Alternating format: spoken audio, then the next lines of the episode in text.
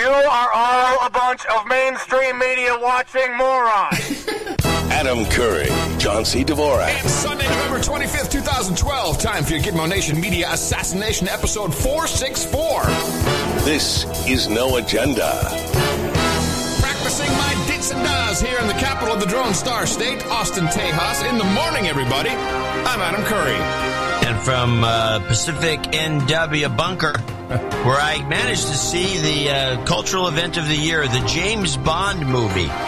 It stinks. I'm John C. Dvorak. It's Crackpot and Buzzkill in the morning. Oh, really? I was thinking of going to see that tonight. Oh, Bad idea. no, go see it. Uh, I'm not really. you, want, you, you want a summary? You want a quick summary so you don't have to go see it? Don't spoil it for me. No, I'm oh, fine. Oh, no, don't screw spoil it. that. That's spoil. Don't spoil it. Don't spoil it. Don't spoil it. What's everybody all concerned about? Don't spoil it. I'm not going to go. Not a baseball should game. I, should, I, should I tell you the last James Bond movie I saw? It won't be uh, anything like this one. A View to a Kill. Oh, that was when Duran Duran was still singing the soundtrack. That's how long Yeah, ago it's right, been yeah. since I've seen a James Bond movie. I don't Yeah. care. I just I can't. I don't care. Don't go. I don't care. Don't Why go. did you go? You went. uh, uh, well, because um, Why? Because Eric. DeShill is a movie junkie, oh, really? I didn't know. and that. so uh, we went. That's and he's, by the way, he should have his own website. Uh, He's always been a better review than anybody else I know. Boy, doesn't he has noagendanation.com? He has a website. No, he has his own. He should have his own movie review website. Oh, oh, okay, I get it. So he spotted stuff in there I didn't even see, and I was grousing the whole way home. Yeah, but like what? I mean, who cares? I mean, Oh, oh, let's see. They're on top of a of like a five hundred thousand foot trestle on a train. Uh, the the good guys have a, a sniper, and Bond is fighting with some guy. So she shoots under orders and misses the the bad guy and hits Bond right in the chest, knocks him off the trestle into the water. He goes flying from five hundred feet, splashes in, and then goes down like about hundred feet, dead, goes over a waterfall into a huge lake and sinks to the bottom. Five minutes later, he's kissing some girl in India. No explanation of how he got out of this mess whatsoever. and so you're telling me that uh, you didn't catch that? What do you mean I didn't? I caught it. No, you said No, Eric. J- Eric but DeShill no, caught- uh, Eric Wait, DeShill wait, came wait a up minute. with- Oh, please, please, just stop, just stop. I don't care. I don't care. I don't care. I don't care. I just don't care. I really. It's the I worst really, movie. It's full of plot holes. Fine. put it It's way. uh, fine. I don't care. I just. That don't, makes no sense. I just don't care. and don't re- and don't go there. I'm not going to go. I, I, I don't care about movies. I just very, very, very few. I have other things to do. You know, I'm. Uh, I usually only go to movies that are in 3D. I'm I'm producing the best podcast in the universe, man. I got no time for this bull crap. Oh, get back to work. I really you? don't. Could gas it with me. And and it was a lot of work uh, since we last spoke because of course any anything you anywhere you look, everyone's starting to do their year end stuff. You know, and it's like and uh, you know because usually I watch um, my Rubenesque uh, friend uh, Candy Crowley, who actually I think is a little beyond Rubenesque. She's not really Rubenesque. She's just plump. Um, you know, and then she, she always has, you know, the same shills on on Sunday morning. And she doing like a retrospective about, you know, the four people leaving the Senate, you know, Barney Frank, and they're all pontificating. I was like, ah, really? We're going to get all these, stu- and CNN is, we're going to do our heroes of 2012. It's like, the, it's, it's incredibly annoying. And of course, you know, we love our lists. Got to do our list at the end of the year. That's because it's the easiest thing in the world to do if you're in an editorial position. Yeah. You gather around the table and you make stuff up. Yeah, exactly. that's how that's how we roll. It's exactly how we roll. I uh, had a nice little uh, meeting yesterday in uh, in town at Halcyon here in uh, Ostis, Au- Ostis, in Ost, in Ostis, Texan, I like Austin. Ostis, Ostis, Texan. Uh, Sir GQ, one of our knights, uh, happened to be um, in the area, and he came. Uh, he came after my market visit at the farmers market to uh, have a coffee and say hi. And uh, let's just uh, let's put it this way: Sir GQ, first of all, handsome man. You know, I, now we know why why we call him Sir GQ. He looks like a GQ model. Yeah, he's a good You looking. guys must have looked like a couple of uh, characters, then, Yeah. if you know what I mean. Yeah, huh? So wink, wink, nudge, nudge. Right. Oh, for- by the way, that's another thing about the James Bond movie. Now they hint he's gay. Oh, oh, really? In the James Bond movie? Yeah. Now I got to go see it. Is he at least Yeah, bi? is, yeah, definitely. You definitely have to go see that. is he, is he bi curious or full on gay? Uh, well, I'm I, apparently, according to uh, Eric DeShill, You know, I don't care. I just don't care. I don't. So anyway, Sir GQ looking really good. He's training uh, in the area. And uh, we kind of agreed that uh, this would be the last time we would ever meet in person. because when he gets into his next position, he won't be able to talk to me as openly and frankly. But he's um, he told me a lot about this uh, 35 Quebec. And this is the uh, this is the new elite cyber unit that they're uh, putting together in the uh, in the armed forces, 35 Quebec. And you have you know this is I, what do they call it a, a new MOC? I think it's MOC, MOC, MOS, maybe MOS, which is like a, an, it's a new position. And this new position they they're recruiting, and this he says it's unbelievable how how big this thing is going to be. 35 Quebec, which is the new uh, the new. shouldn't it be pronounced command. Quebec because it's really the way they He, pronounce he it. said Quebec. Um, He said Quebec. He's, yes. Yeah. That's the way I say it too. I know it's Quebec, but even if you listen to pilots, they all say Quebec. I don't think they, I think they, they, they kind of put the, the UW sound in there. Um, but anyway, um, he was telling me about you know all the stuff that uh, that can be done and, and everything they're doing and who's fighting who. And he said he did say it's real, man. It's he said the Israelis are the worst.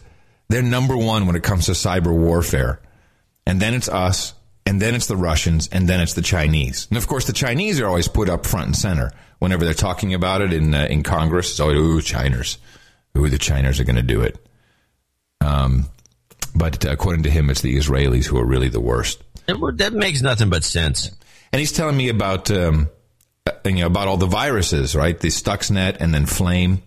According to him, Flame is actually the virus that that that can get into your phone and activate you know uh, remotely. So they can uh, turn on your phone or your microphone or your camera or or locate you. He said it was Flame that does that. Had you heard anything about this? Nope, not at all. All I know is I just keep putting a piece of gaffer's tape over every camera in the house. you know, I, asked, I, I, I, had a, well, that of course is, is indeed, it, that's a, that's real security against the camera part, but the microphone is still, is still going to activate. Not yakking away that much to myself. I don't sit around talking to myself. Yeah, but Mimi's around. Maybe, you know, you guys are talking stuff. Yeah, we talk about the buttermilk. Hey, Mimi, did you hide all the cash? Yes. All the cash, we got the cash in in the can. Uh, so he's telling me about all this, uh, all this cool stuff that, uh, that can be done. And, uh, you know, I'm like, okay, so is PGP, is that, uh, is that good encryption? He says, hell no. He says totally compromised, and even if it even if it wasn't compromised, uh, NSA has computers; they can crack anything, anything within at the most a matter of hours, just by brute force if they really want it. Uh, but he says PGP pretty much compromised. The only thing he knew that was completely secure, because I'm just trying to find out what's secure and what's insecure, is this thing called Iron Key. Um, an Iron Key is where you put the data onto a special kind of USB disk and I'm not quite. It, it, it's I'm not quite sure exactly how it works, but you know, you, so you can't transfer it over the internet. You have to physically hand it off. Uh, but if you try to open up the Iron Key USB disk, then it, then it self destructs, and and if you try to you know to open to decrypt something more than ten times at low level formats, it's all this. It was really an interesting conversation. But then here, Available at ironprotector.com. really, Yep. did you Google it? really? I'm sitting here. I, well, I thought you were just sitting there listening to me. No, I never listen to you. I'm always Googling you, trying to catch you. Iron Key. Iron Key. I hadn't even Data Googled it. Identity Workspace, mobile security solutions from Imation. Oh, that's interesting. The disk drive company. Well, he said he, he says it, it, it reacts like a disk drive, or it acts like one. He- And it, it- anyway, he said Iron Key is the only thing that is really secure because you have to have it in your physical possession, and then you really have to know what you're doing. Otherwise, it destroys whatever information was on it. And then here come the here comes the best. So I, so you know I'm like, well, I'm thinking there's other ways, and he says that uh, funnily enough, the the best way to to communicate uh, across distance, etc., um, is where they're no longer paying attention. He says they've completely stopped listening to amateur radio. They don't listen to this. They don't teach guys Morse code anymore. He says if you really want to do something, do it there out in the open because no one's listening. He says ham radio is the perfect place to do it. In Morse code, of in, Mor- course. in Morse code, yeah. I've been practicing all weekend. how you get? How you doing? Good, actually. And you know what I got um, for Android? Remember, that there was a joke. That, I think it was maybe a year ago. They had like, um, I think um, LL Cool J was in the commercial. Google did a, a joke about they were going to do a Morse code keyboard. Do you remember this? It did the rounds. I do not remember this at all, and I it would be something I'd note. It was yeah. It was supposed to be Gmail key. Hold on, parody. Hold on. Okay, you would have known this, John. Come on. Uh, G, Gmail. Uh, it was last year. LL Cool J was even in the commercial. It was funny. Hold on a second. Let me see if I can find this for you. Oh, it was G- Gmail Tap, is what it was. It was an April Fool's joke. Come on, you didn't hear about this? It was no, actually- I write April Fool's gags. I don't read them. Okay, well, let me play this video for you and let's see if we can uh, uh, jog your memory a little bit. Hold on. It's taking its sweet time to play, thanks to all the crap that's on the internet. Here we go. Technology is everywhere today, and everyone has a smartphone. Think about the size of that device. You know, it's only two inches, two and a half inches, and we're trying to cram an entire 26 key keyboard into that space. It's so many keys. I feel constricted by the keyboard. I just feel very overwhelmed. There's so many buttons. It's time to think about how can we do this better using the technology that we have today. And that's where Gmail Tap comes in. a better way to so type. I've always known that I was related to Samuel F.B. Morse. He's my great grandfather's grandfather's brother.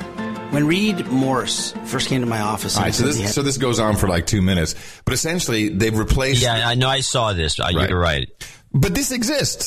So of course, there's three apps that you can uh, get from the Google Play Store that actually give you uh, a Morse keyboard with just a dit and a da.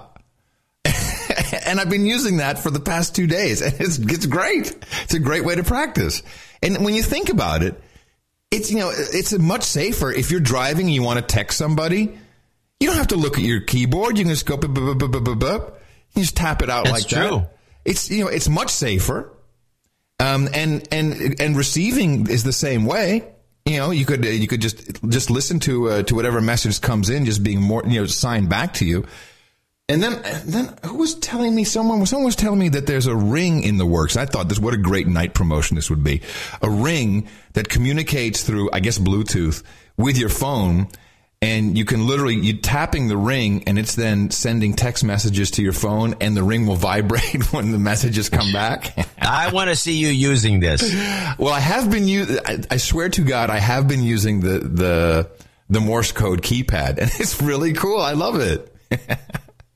so I'm getting pretty. Did you know that? Did you know that Samuel Morse, by the way, was a, a great, great uh, oil painter? No, I didn't know that. Yeah, seminal actually. Well, I'm sure that it, if you had a, an original Samuel Morse, it would be valuable regardless. Even no, no, no. He was he was considered an important pa- painter. I don't know how. I don't get how he got into the other thing. Yeah, you know, it's very important. Huh. Huh. Okay. If you look at the, any history of art book, he's in there big time. Uh, anyway, uh, so uh, so yeah, so once again, I'm uh, I'm ahead of the curve and on the trend, and I'm seeing this happening all over. We've got the kids going back to vinyl. You know what my daughter showed up with here the other day? Vinyl. No. Was she and she was wearing it? No, a Polaroid camera. Oh God! But, no, but listen, you can't even get the film. You have to buy antique film. you are wrong, sir. This is I looked at it. Fuji. Fuji, I think it's Fujitsu or Fuji makes a new a new Pol. She bought it new. It's a Polaroid camera. Got, John, really, that keyboard is so loud. And they have um, for a reason. And they have uh, a very wide Polaroid film they sell with it. So not the not the the no, they don't school. sell the old film, so No, we can't buy new. an old Polaroid. No, it's new. It's new film, but it's it's it's the, still the, the Polaroid system. Yeah, but it doesn't have the Polaroid uh, dimensions. Can I put in an old Polaroid? I don't think so. No, that's the whole. But that's you're, uh, what point are you trying to make? It's Well, here's the point I'm trying to make. If you really want to know, generally speaking, most people build these cameras and then they sell the film and they make all the money on the film. So why don't you make the film backward compatible? I ask you. Because they're they're making their own film that the kids want these new dimensions. They don't want the old dimension. They want the new dimension. It's not the reason. Yeah, the- yes, because the, The the, new. Oh, this is this little picture is too wide. Give me a break. okay, and and then I, I heard about the uh, the kids are doing all kinds of stuff, man. The, The kids. Yeah, yeah, yeah. I'm, I, while you hang out with the kids, you learn something. Have you These kids you're talking about are in their twenties. yeah, they're kids. Have you heard about primitive skills courses? Let me think. Gee, your brain is really loud today, John. Yes, at the wildernesscollege.com. So, but this is big. Primitive skills courses. It's like kids are going out because they, have no money and they know they're going to be living on the street pretty soon. They're taking these courses on how to make fire. Oh, this is a good. How to light a match, you idiots. 14 day primitive living. 14 day primitive living course. Price $1,725. Uh, there are cheaper ones available. I'm reliably informed. Let's informed. That's the yuppie version. anyway, anyway. Uh, let me then just say that there is actually some real, uh, real news that surprised me. It was about a little less than four years ago. Uh, President Obama was inaugurated uh, as the uh, 44th president of the United States of America. And something happened which led you, my friend, my partner in this, in this entire venture known as the best podcast in the universe to say something to this day you still believe to be true. Do you know what I'm referring to? It could either be the two Obamas. That would be the one. That's exactly what I'm talking about. So President Obama had two inaugurations, and um, we found this rather strange. But you would you then came up with your theory, which I think you hold to, that there are two Obamas, and they both had to be sworn in to both be legal. Correct? Yeah, that was the idea. So guess what's happening on January 20th, 2013? They're going to have two swearing ins again. Yes, they are. Why? Well, Because there's two Obamas. Well, yes. And the way they're selling it is because the 20th falls on a Sunday, they're going to do a private ceremony on Sunday, and then the day following, on the 21st, they're going to do the public ceremony. Have you ever heard of such malarkey? You know, th- what's interesting about this, this reminds me of the every year during, uh, was it Ramadan or one of these where, Muslim where he- holy he's, things? he's, he's not wearing his watch and his ring. He and- takes his watches and rings and everything off, and, and then he disappears and he doesn't eat, and he, does all he this looks Muslim thin- stuff. He looks thin. and everybody says, "Hey, it's just a coincidence." Every year, it's the same thing. In fact, if you if you Google this, I think not. every year it happens, and every and if you Google it, you see one, you see a story on uh, it happening every year. Nobody ever refers on- to the hold on previous a story. second. Hold on a second. I think only one of the two Obamas is a Muslim. This is where I think this is why I think it gets complicated because they're always talking about you know the shop the, the watches in the shop. Like how many times have you ever brought your watch to repairs? Yeah, and we once a year at the never, same I've never taken a watch in for repair ever. Like you, you totally you toss it out if it's not working. Maybe in the 1800s. Oh, uh, John, where's your watch? Well, my watch is in for repairs. Good man. Um, but I was uh, surprised that they're going they're going to do it again. And and you know, are we the only people who think this is because there's two Obamas? I'm sure we are. Yeah, probably. Yeah. But I but Yeah, nobody pays any. Nah, it's just the way they want to do it. Nobody even thinks that there's anything screwy going on. no. It's just like, oh, okay, that makes total sense. You know, it's, it's a Sunday. We can't have an inauguration on a Sunday. I don't know why. Heaven forbid. Ooh, maybe it is a heaven thing. No. Hmm. And there's that's when you get maybe it's because of a football game. Oh, uh, when's the Super Bowl? Well, that's a good question. I think the Super Bowl now is in February, but there'd be a playoff game on that Sunday. Well, can't we? Can't we? Isn't there some book of football knowledge you can consult? Let me see. could, yeah. Well, what's- give me the date of the- Sunday, January twentieth, two thousand thirteen. I have to. I have to say that no doubt about it. Um, By the way, he's it's- oh. interrupted football games before, so they can't be that important. It's the NFC Championship game. Uh, it could be. It's, that's a done deal. Sunday, January 20th, 2013, NFL NFC Championship game. Well, yeah, we can't have an inauguration on a Sunday. Not if there's a championship game. No, there's your answer. But the fact, so, but that's one thing. But then still, because it has to be the 20th for some reason, I guess there's, is there some constitutional reason it has to be on the 20th? I think it says in the Constitution. No. Really? What, it says? I don't know. Maybe I don't know. Why? Why is the inauguration here? Let's ask a simple question. Okay. Why don't you, uh,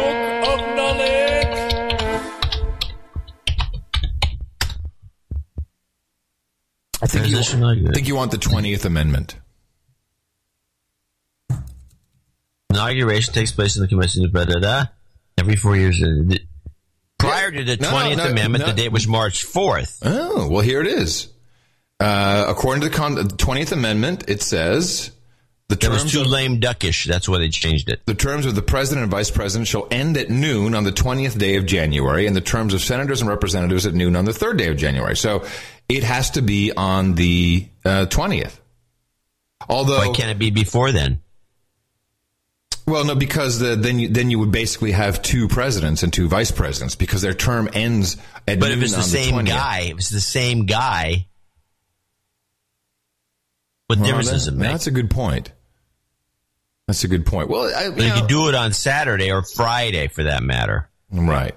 Or, you know, could just do it on Monday and it would just be without a president for half a day. Whoop-de-doo. Big deal. Well, then somebody we'll- needs to have the red button. We don't you want think, you think we'll melt? We don't want Nancy Pelosi with the red button. No, Valerie Jarrett carries the briefcase, man. What are you talking about? Nancy Pelosi. She doesn't do anything. Um, so anyway, so I, but I thought it was very interesting that they are going to do a, a small inauguration privately on Sunday, um, and then have a public one on Monday. Uh, I find that to be uh, suspicious at the least, uh, especially um, you know since you alerted me to the fact that there were quite possibly two President Obamas. Well, okay, it's one for the red book. Yep. Well, what what are you going to put in? I was right. Correct again. hey, so I'm up here in Canada, No, and you're I think not. that I- the, I, think You're not Oh, I'm not. Canada. I'm not really in Canada. I might as well be. Yeah. So I'm watching a lot of Canadian stuff. Yeah. So I'm up here, and I think there may be some some connection to our show in the in the Canadian area. And the Canadians always want us to do more Canadian stuff. So I have a good, I have Right. a couple good things here. I'm going to play one of them. Okay. Pl- I have a question about Canada, and then the answer to the question about Oh. Canada. And I Oh. think you'll be. I'm going to do the. Let's do the question first. You answer it, and then. Uh, Oh, oh, I- actually, don't even try to answer. Well, no. well, can- do- Am I allowed? Am I allowed to, to, to try? You can take a shot at it. All right, let's go. Here are your questions. The waters of Canada's west coast support more than 9,600 what? 9600. Oh, can you repeat the question, Alex? It The was que- the, there's 9,600 of uh, of some thing in the. okay. Okay, species of salmon. Uh, Am I wrong? The waters Answer. of Canada's west coast support more than 9,600 what? Charlie. Severed feet.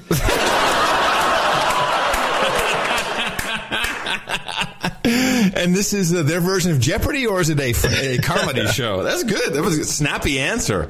Holy crap! I can't believe I didn't answer that. I was hoping you. I was. I was fearful that you might. I could have come close to that. I was. I was actually taking you serious. Uh, that's a good one. That's a good one.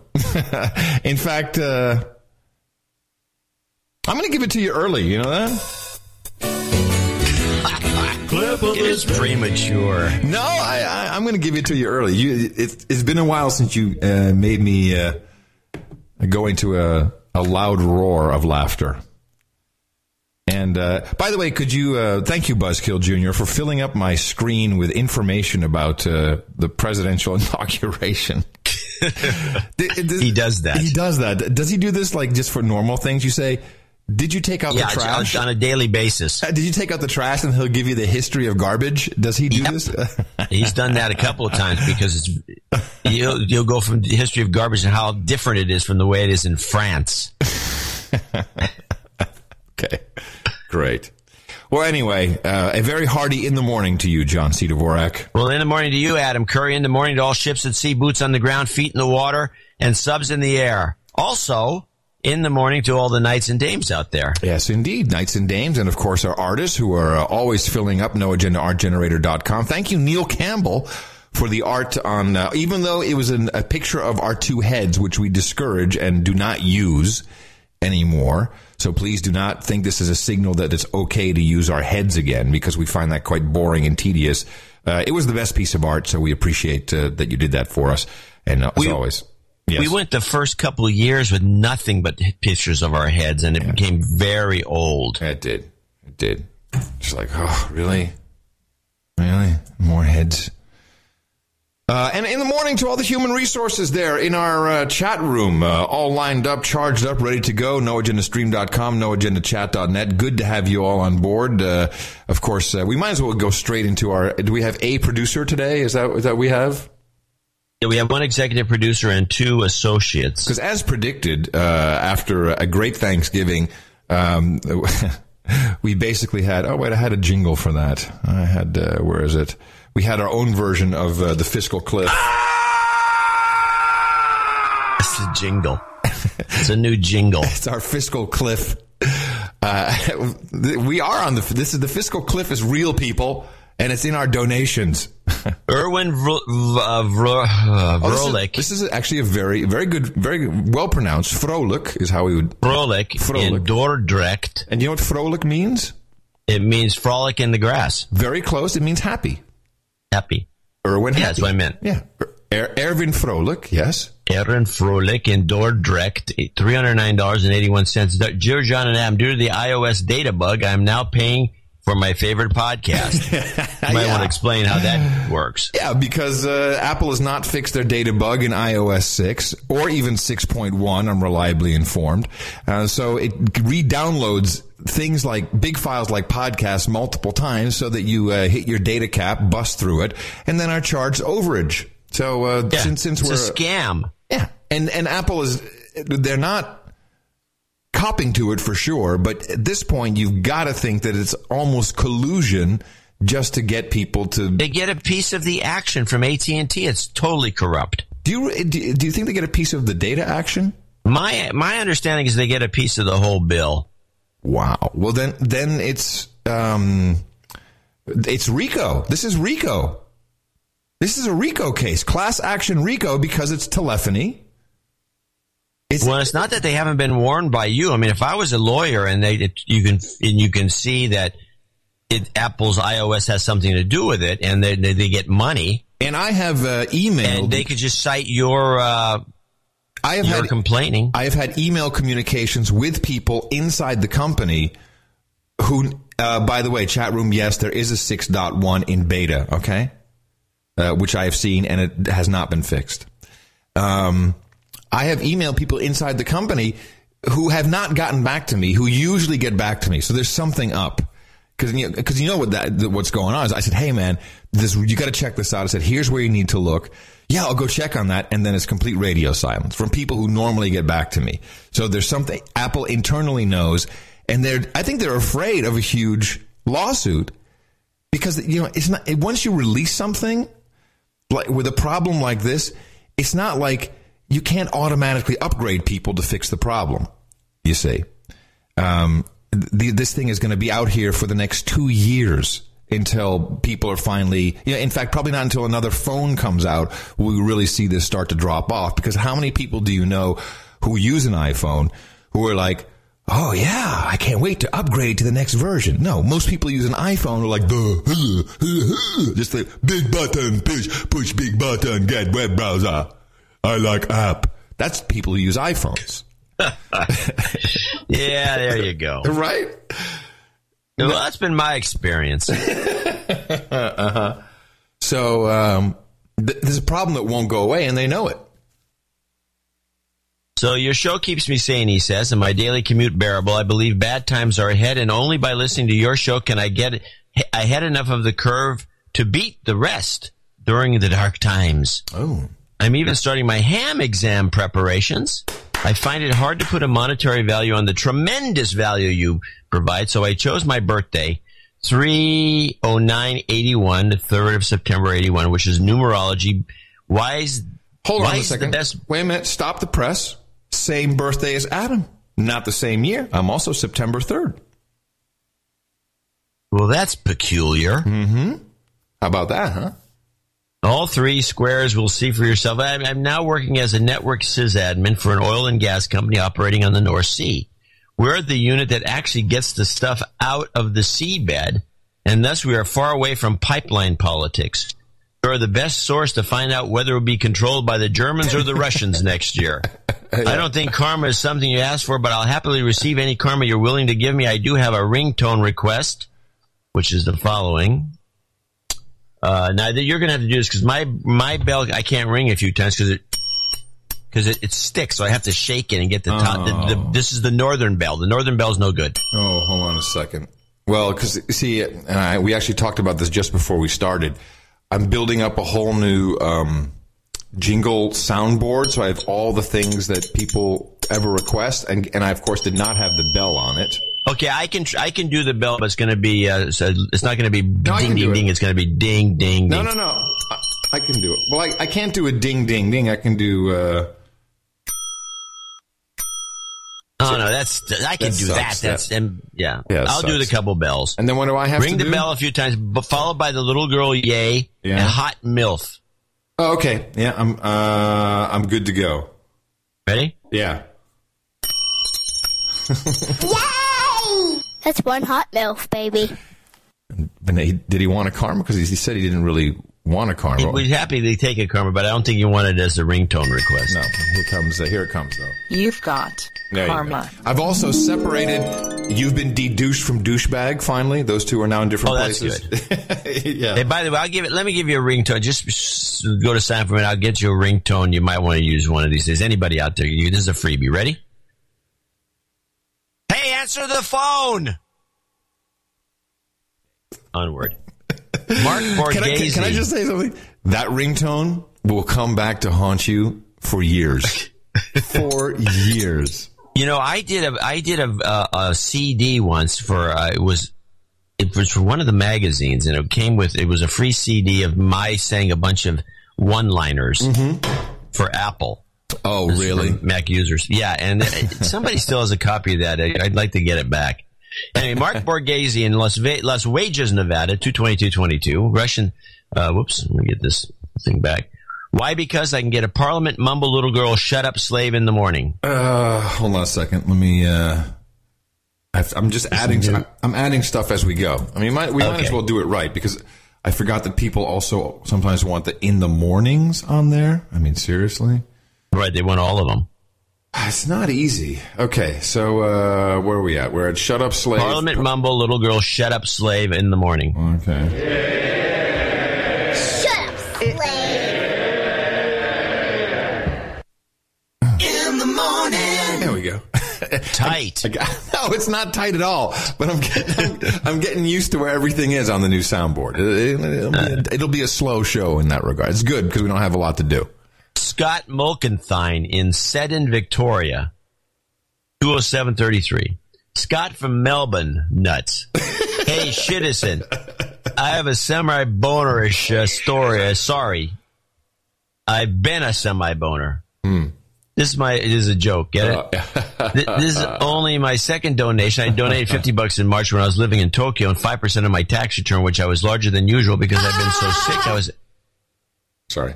What was that? That was Mickey laughing at the joke.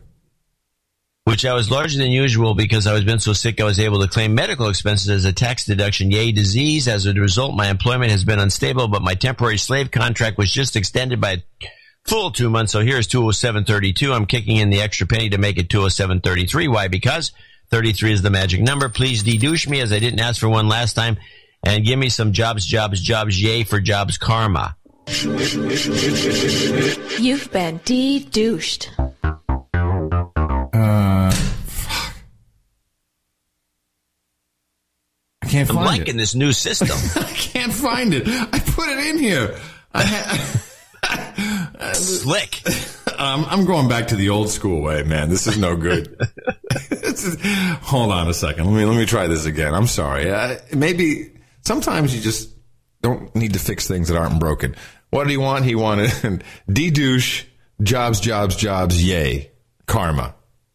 Is that it? Yeah, but this the yay. It's the one. It's the old. It's the Nancy Pelosi one's got the yay built in. Oh, okay, okay, okay. Well, I, I, I got it. Here we go.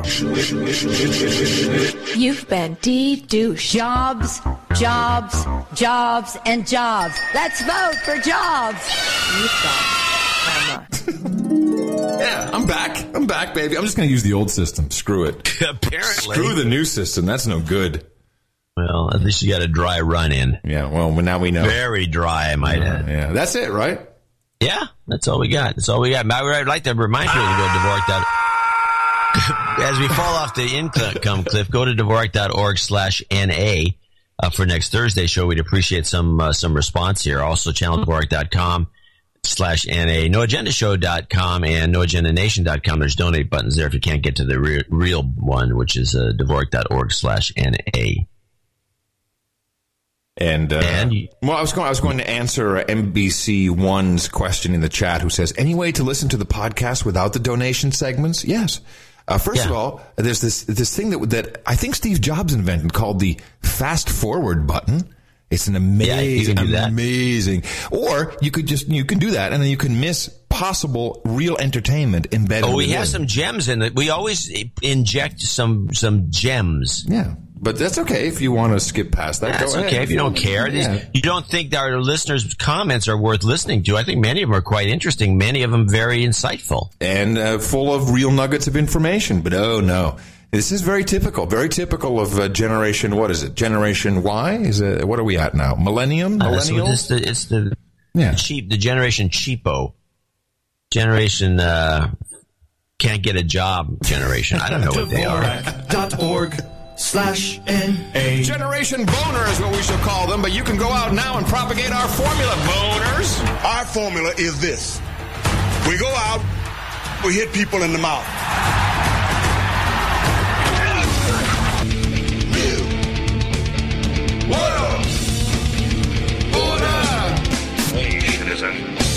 Shut up. Hey, shut up, slaves. All right, can I just say something right now? I'm hit it. I'm really, really sick and tired now. I mean, it's one thing you want to go drone Americans there in Indianapolis, okay, but you, it, the buck stops when you're droning strippers. Okay, this has got to stop. No strippers were hurt in this droning. Yeah, but they drone their place of work. And How what? come? But that, which I ask you, why weren't they there working when they got droned? This is bullcrap. Thank you very much for pointing that out. It's 5:30 in the afternoon. Scores opens for lunch. Come on. Yeah, there's strippers at lunch, and they st- and they work through the afternoon, all through the night. I wouldn't know, but So what I've do you so, so what do you think is really going on now? I now I mean I'm just gonna I'm just you know because there is no real explanation for these things. My explanation of uh, local U.S. droning is just as valid as everybody else's. I got I got an explanation. Okay, I'm, I'm all ears. Well, both of these things have been attributed to gas pipelines exploding, and now there's been a couple of overseas examples, and this is all part of the let's redo the infrastructure of the USA. If you want to look for a meme, look for the hundred year old infrastructure. Right. Hundred year old pipes. Hundred year old water mains. Hundred This is a year scam. old hookers. We need new hookers because they're all too old and they're and they're no good. So I I would agree with you certainly on this one. Uh, but do you have to? Does it have to? Well, I guess it does have to be drastic. They ju- this is how we do things these days. It's like Yeah, you, we you got to it- do it- something it big. just hurt a few people. It didn't kill anybody this time. I find it very, very uh, peculiar indeed that there were no strippers in scores. I know it's crazy. Uh, you know, between at happy hour, no And how less. come not one newscaster, these guys are paid to do this, not one newscaster asked this simple question Where were the strippers? Where was the strippers? How come we don't have strippers being interviewed? You know, I can see, and here's Chanel. I was so happy that I wasn't in the in the in the bar, and the DJ hadn't called my name. right? That's about it. I think you nailed that. It's uh, yeah. Maybe there was uh, maybe there was an interview. Maybe we just haven't seen it. I don't know. I, you know, here's what we have to do. I have to put to put a request out there. This is something we did, I think, two or three years ago. Okay. And I'm requesting it again. All right. If anybody has a sling box, I would like to link to it, and I need a better network than we developed last time. So send me the information about the sling box you have that, so I can you can put it into. uh, There's a piece of software you can run on your computer, so you can look at your sling box. And I won't interfere with the sling box during working hours or when you're using it. I, I don't know how popular the Sling Box still is. I don't know if, if people are still using them. I mean, are they really They, still they're as big as advertising they still. I think they're doing okay. Now, the reason why I'm still going to hold on to my, uh, and I, I like the infrastructure thing. I, I, I think you're you're probably right on. It's very radical to do this, uh, uh, but there's two things. First of all, I think they're laughing at us because first of all, we have where did this take place? Massachusetts nuts, right? but then they've upped the number from 28 houses being uh, demolished in Indianapolis to 33. Oh, uh-huh. That's a magic number. It is. Code. the magic number. Now, I mean, really? I mean, this is like, come on. I mean, it was 28. We talked about 28 on Thursday. And then uh, just hours later, oh no, it's 33 now. I mean, that means something's up. Now, the, the thing we have to do is figure out what PR agency is behind. It's obviously some Bechtel or one of these big uh, construction companies that needs these biz, needs some business. They need some work because we're shutting down Iraq. Right. Iraq. Sorry. Iraq. Iraq, yeah. Um, I'm looking now if there's former stripper. No, that's the hot dog stripper. You're right. Not a single person interviewed a stripper. How crazy is that? It's like the perfect human interest story. Yeah, everybody likes to see a stripper being interviewed. But I mean, I mean, seriously, even women. But when I think women especially like it because they look at I two told things. you they're stupid. Yeah, but then meanwhile they're looking at fashion tips. like, okay, that's what I got to wear. That's what turns my man on. Um. So, but I'm reading through the news report. So 42 buildings. Now, apparently, Scores was ground zero for this thing. So, Yeah. I mean, we should be seeing uh, g string strippers. All I, I mean, there should be there should just be strippers blown to bits, but no. So they knew uh, clearly they were in on the deal, which makes sense because you know the guys that run these kinds of businesses can probably be on the inside of things. But apparently, the workers were at the scene. John, check this out. The workers were at the scene. They're like, "Oh no, she's gonna blow!" They hide behind a truck. Okay. The thing blows 42 houses away, but these guys are like, yeah, they went to the hospital, but they're going to be okay. I mean, come on. You're hiding behind a truck. 42 homes were, were demolished, but your truck is okay? I mean, come on. This, this sounds weird. I mean, you're, I don't know. you- They're just pushing their luck here, but the public is so stupid, and they buy in there. Okay, oh, that's Oh, terrible. oh. Hundred year old infrastructure. You watch it. The hundred year meme is all the place. Put that into the book. 100 year old infrastructure. Well, I am starting to. Uh, I don't see it as a. I don't really see it as a big meme yet about infrastructure. Yeah, I'm 100 years old, 100 years old. You're right. Okay, put that in the book. The 100 year old infrastructure. In book, yeah. Um, so I'm starting to th- I'm starting to understand how. I mean, of course, I don't know everything. I'm just a disc jockey, but you know, I'm learning too. And what I'm learning is there are certain things you just got to shut up about, like the military.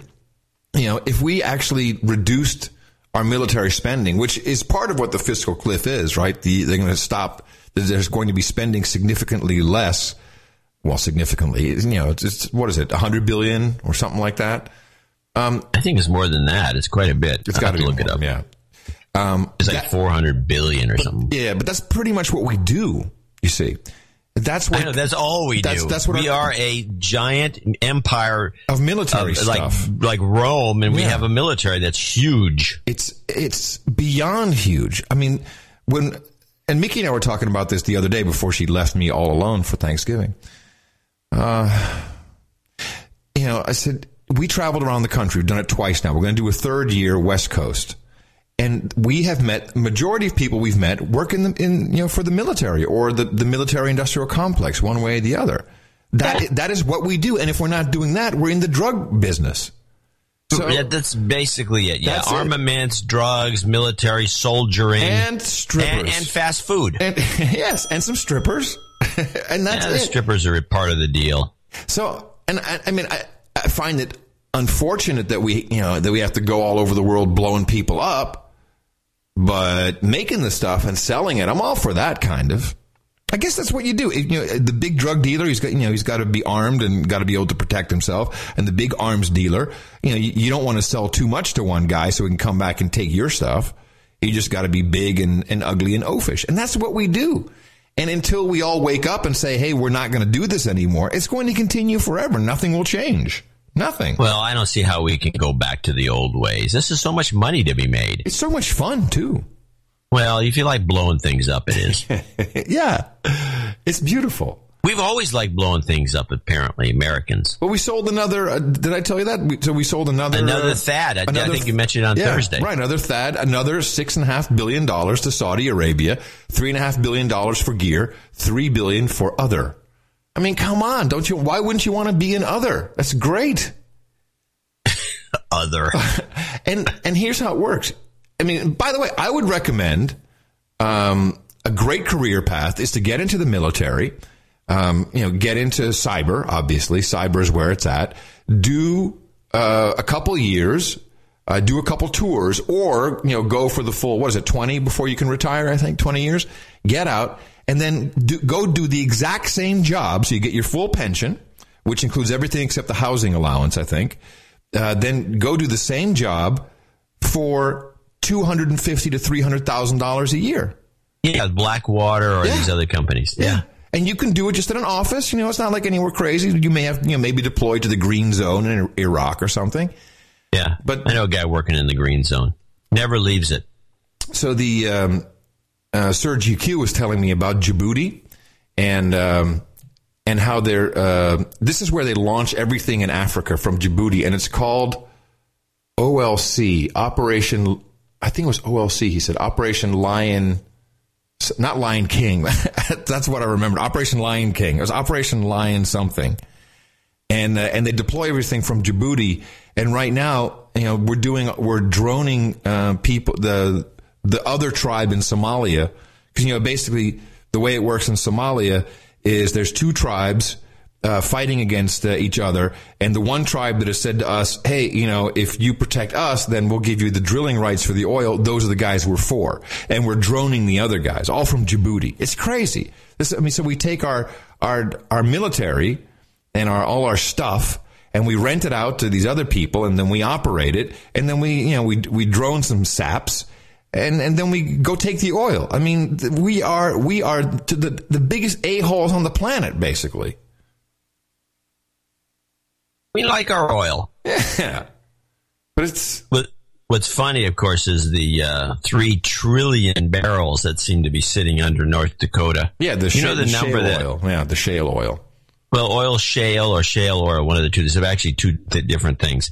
Anyway, they uh, there's three trillion barrels. Did do you know what the total consumption of all the oil Up has until- been since the beginning of the Industrial Revolution? Yeah, I, I- I mentioned this exact thing to you on Thursday. It's one trillion barrels. I just thought you'd forget it. what is this, a test? So, but, okay, so- is I it- pass. The second test you I failed. by. pass. I pass. Yes. Oh, you did right. pass. So so peak oil was not true. Can we just can we just establish that peak oil was a lie? Whoever who thought it was? Yeah, and there are a lot of oh, people. same people that, that think a lot of stuff is true. Right? the- Science Well, is here's, in. well, here's what's happening now. Science.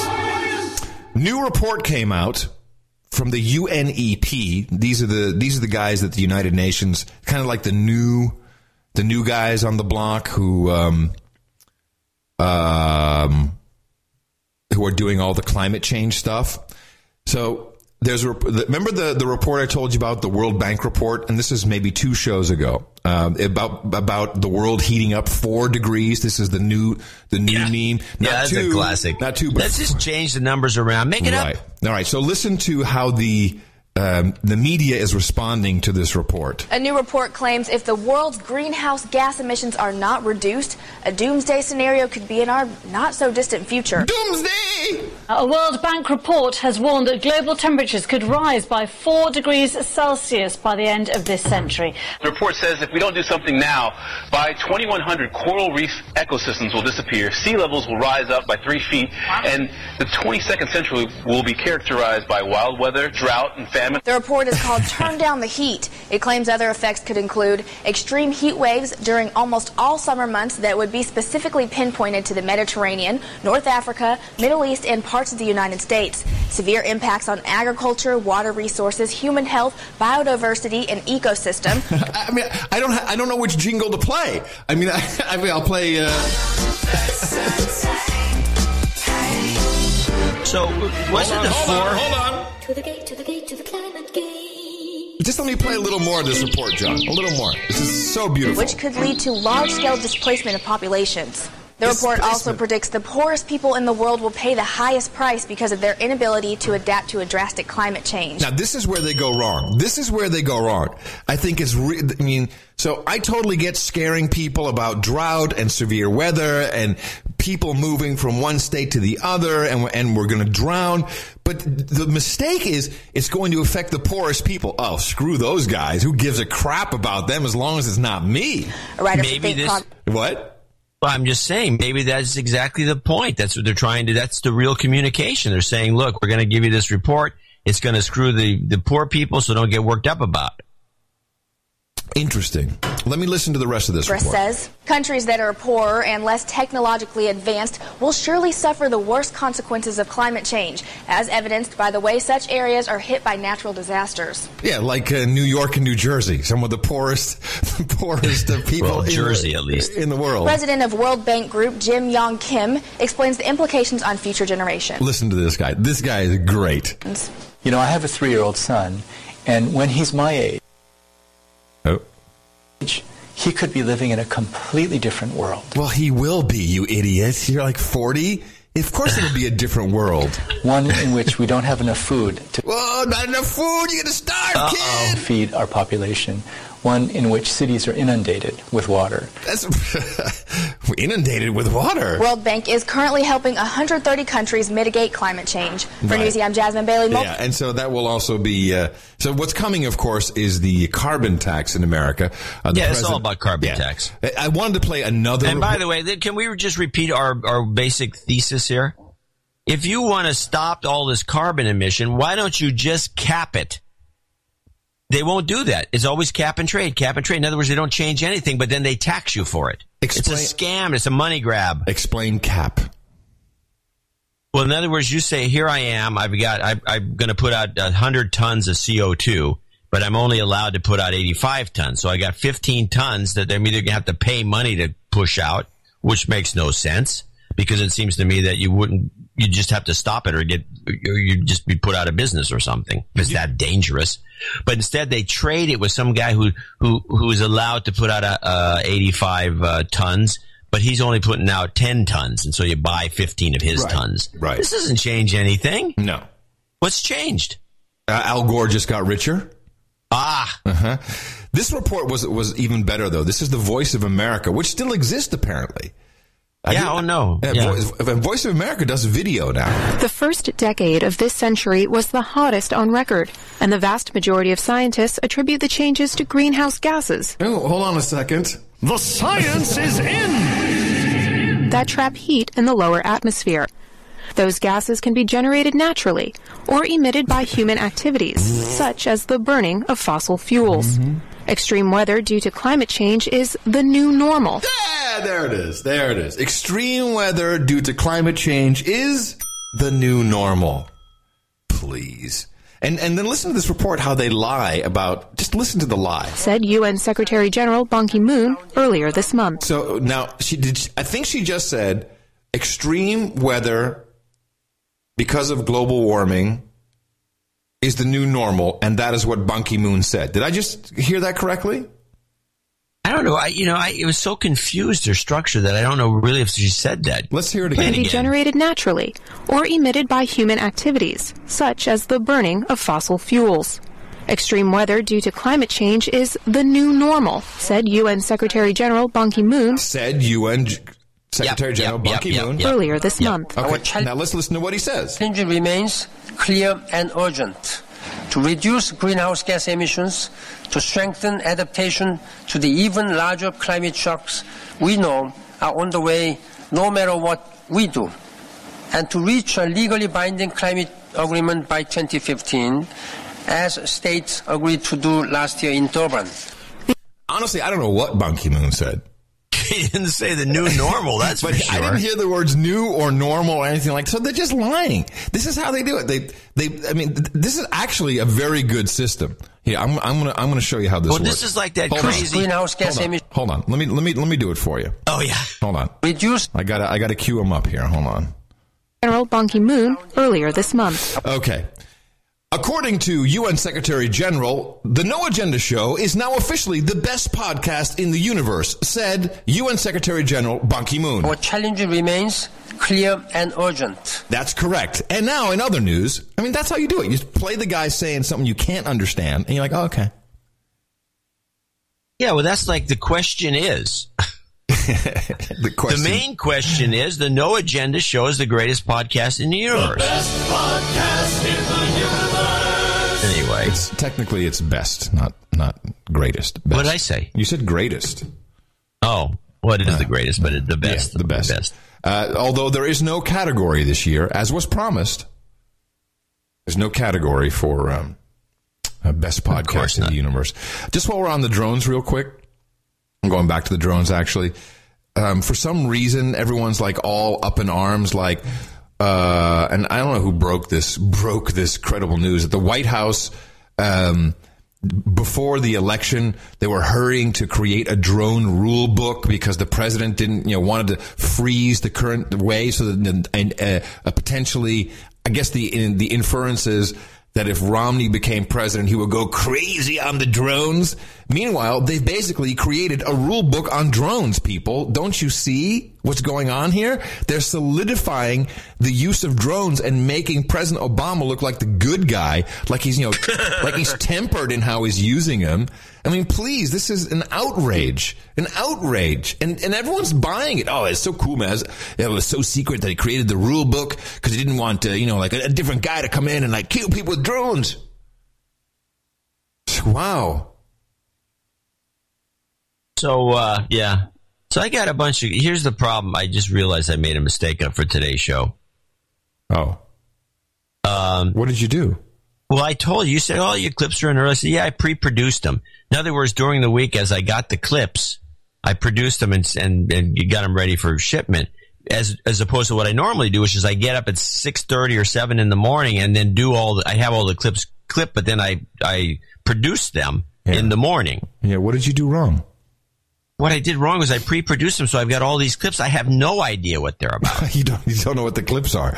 Okay. Well, I mean, I got it, but I know kind of thematically, and there's a couple clips for sure that I know what they're about, but I really do not know what the Lindsey Graham Benghazi clip is here for, what it says. Well, let's have a listen because it'll fit into something somewhere. We know what Benghazi is, uh, and we know that uh, we have our theory. So Lindsey Graham, I guess, is along with Senator McCain um, going to filibuster Condoleezza Rice coming in as Secretary of State. Condoleezza Rice. Susan Rice. That's the issue for me. Was she telling us honestly and openly about the best intelligence, or were they trying to shade uh, the the Benghazi attack uh, to give the best political explanation, which would have been a spontaneous event, not a pre-planned terrorist Well, I'm glad you brought up the president because you sent him a letter.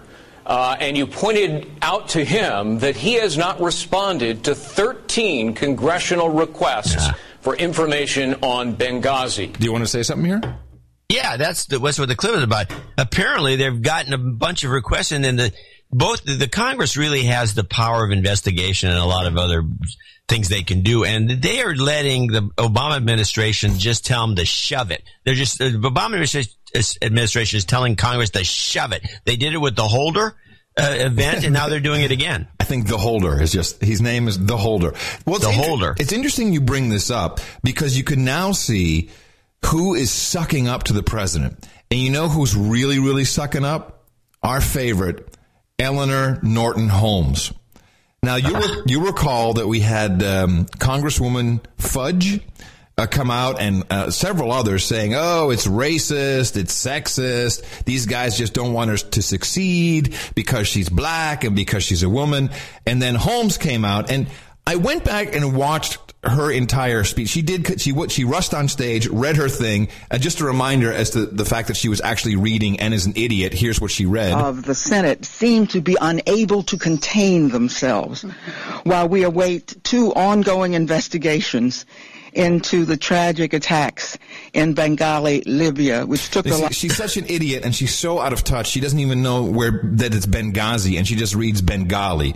So she was asked on uh, Megan, I think from Meg. What's her name? Megan. Megan from Fox News. Megyn Kelly. Yeah. she gets Norton on and she says, "Hey, uh, what was all this crap?" And and Norton, listen to what she says. I certainly don't. Then I, I don't call out sexism or racism unless I have some evidence. I can see why some would believe that. Uh, I gave uh, the opening statement, then had to go back to a hearing, so I never even heard the rest. But It was true. She did leave right after she said Bengali. The woman is a total blowhard, nincompoop idiot. It- so it's true. She did not say racism, sexism, but you know now she's like, oh crap! What did what did them bitches say there while I was gone? please do not ascribe those views to me. I think that she's being singled out. Uh, coming out of the presidential campaign. Could you put your tongue up uh, Obama's butt any further, Norton? Really? Ugh, sickening you. Uh, um, uh, one of our committees, Oversight and Government Reform, in the middle of the presidential campaign and a recess, uh, had a hearing, and she became the focus of, of that hearing. Uh, and I think that came out of sheer partisanship. When you say a hundred House members have sent a letter, well, they don't have anything to do with who's going to be nominated uh, to be Secretary of State. You know, when I You see how they're moving that, John? Where the Congress is sent, you know, the letters weren't just get rid of Susan Rice. That's what that that I think is what your point is with this Lindsey Graham clip. The the hundred letters from the congressmen and women was not just about get Susan Rice out of here. No, they're twisting that. It was probably, hey, what the heck happened? I don't have these letters. Do you have the hundred letters? No. So do you, don't you think that's what's going on? Like they're just they're trying to Yeah, de- I think deflect this? part of it. Yeah. I think it's part of it, but it also Congress is wimping out on this whole thing. And then going back to the fight, essentially, I went back and I listened to what the president said about uh, Susan Rice. And I think you're right that it was a deliberate move by Hillary Clinton to just crush her, crush her. And I think uh, the president is angry at Hillary in this clip. Not at, at Senators McCain and Lieberman, but at Hillary. Listen. has represented the United States and our interests in the uh, United Nations with skill and professionalism and toughness and grace. As I've said before, she made an appearance at the request of the White House. Which, by the way, I've now discussed with uh, several uh, people who, including Sir GQ, actually, total bullcrap. She works for the Secretary of State, and that request would ultimately it would have to be Hillary Clinton saying, "You go out and you do this." It's not it, the White House doesn't just get to bypass that easily. in which she gave her best understanding of the intelligence that had been provided to her. If Senator McCain and Senator Graham and others want to go after somebody, they should go after me. And I'm happy to have that discussion with them. But for them to go after the UN ambassador, who had nothing to do with Benghazi, I, I, and this, by the way, is very interesting to me. How do we know she had nothing to do Benga- with Benghazi? Well, well, well, let's take it at face value. If she had nothing to do, nothing to do with Benghazi, why is she the spokesperson about Benghazi? Well, she had no, well, it's but this is is is factually even untrue because indirectly she had everything to do. We would not be in Benghazi without Susan Rice uh, being the representative for the United States in the United Nations, which came up with the resolution to go bomb the crack crap out of or the crack the crack out of Gaddafi. So I think she had nothing to. I think I. No, I'm in total agreement with the president. She had nothing to do with Benghazi. So why? I. My I think my argument's a better one. She had nothing to do with Benghazi. She's a stooge, a mouthpiece in the UN, which is all you do there. I'm sorry, and, John. I need to interject. There is an ongoing ARB, Accountability Review Board, two of them with the FBI and the Department of State. The president cannot say she had nothing to do with it. We will not know until those reports are in if she had anything to do with it. He is presuming, giving her innocence the same way he said Bradley Manning is guilty. He, That's he, fine. I agree with that. Okay. But I'm just saying, why is he saying she has nothing to do with it, yet she was the spokesperson? How can he explain this discrepancy? Because he's covering for her, obviously, because she has everything to do with it. He's giving her a free pass. Sir, well, somebody's UN ambassador who had nothing to do with Benghazi? Nothing at all and was simply making a presentation based on intelligence that she had received? She was just doing the PowerPoint. Why man. is she doing the presentation in the first place? Because this got Hillary written She has it. the only copy of PowerPoint that's licensed. yes, hey, you guys got to know the power. What are you? PowerPoint 97 is incompatible with this. It won't open on my computer. I can't show it. Hey, Rice, Rice, can you do the new PowerPoint? Yes, I can. And does, to besmirch her reputation? Besm- I love that word. Besmirch. besmirch. Come here, baby. I'm going to besmirch all over you. Can I use it that way? Is that is that a valid use? Yeah. Of- oh, absolutely. That's the way the president meant it. It's outrageous. It's outrageous. I tell you, it's not outrageous. How does he come up with outra- it's, it's outrageous. it's outrageous. I've never been so outraged in my life by the situation. This what a bunch of bullcrap. That, that, to me is so it's so good. We should do this more often. You got to go back and listen to something two weeks later because it's so much funnier in context when he says. Yeah it's outrageous. No, you know what's outrageous? You know, a million Iraqis killed. You know, boys and girls, Americans coming home with, with limbs blown off and their brains all scrambled. That's outrageous, Mr. President. That is what is outrageous. The fact that our banks are running on drug money being laundered through the biggest corporate entities in the financial world. That's outrageous, Mr. President. That is outrageous. Not, okay. Not the fact that pet a couple peeve, of pet, douche- play the pet peeve thing. Yeah, you got to stop me on time. Curry's pet peeve of the day. So uh, let's finish off the Lindsey Graham Benghazi Yes. clip if you can. Yes, of course. Is the president, in your judgment, defying Congress's constitutional authority to oversee and investigate? I think he's stonewalling the American people. Uh, there are two movies made about the president's leadership in the Bin Laden raid. We have photos of the president in the Situation Room, a minute by minute account of the president's leadership. He deserves great credit for the Bin Laden raid. It was a gutsy call. Uh, we have information about how he closed the deal on the recent ceasefire between the Israelis and Palestinians. When it comes to Benghazi, we've been given no information about what he did for seven hours during the attack. He claims to have ordered the consulate to be secured, but we don't Right. know anything about where that order was carried out. Was the president told about the April and June attacks on the consulate when the, the British closed their consulate in Benghazi because it was too dangerous? So he hasn't answered any of the basic questions about his leadership before, during, and after the attack on our consulate in Benghazi. It's a n- massive national security failure. Yeah, there's kind of a dead end he's trying there. This came out today that for CBS News. The White House has now officially declined to release images from the night of the Benghazi attacks. And so what, you know, what I think he tried to do there was like, well, when, you know, when he brought down Osama bin Laden, we had the situation room and the president there with his, with his, you know, you know his flak jacket, his flight jacket, and everyone's like huddled around and it's command central and they're heroes. We're going to kill Osama bin Laden. But when it, they screw up and then they don't want to show any pictures. I think that's the dead end that he's pursuing. It's an obvious dead end. Yeah.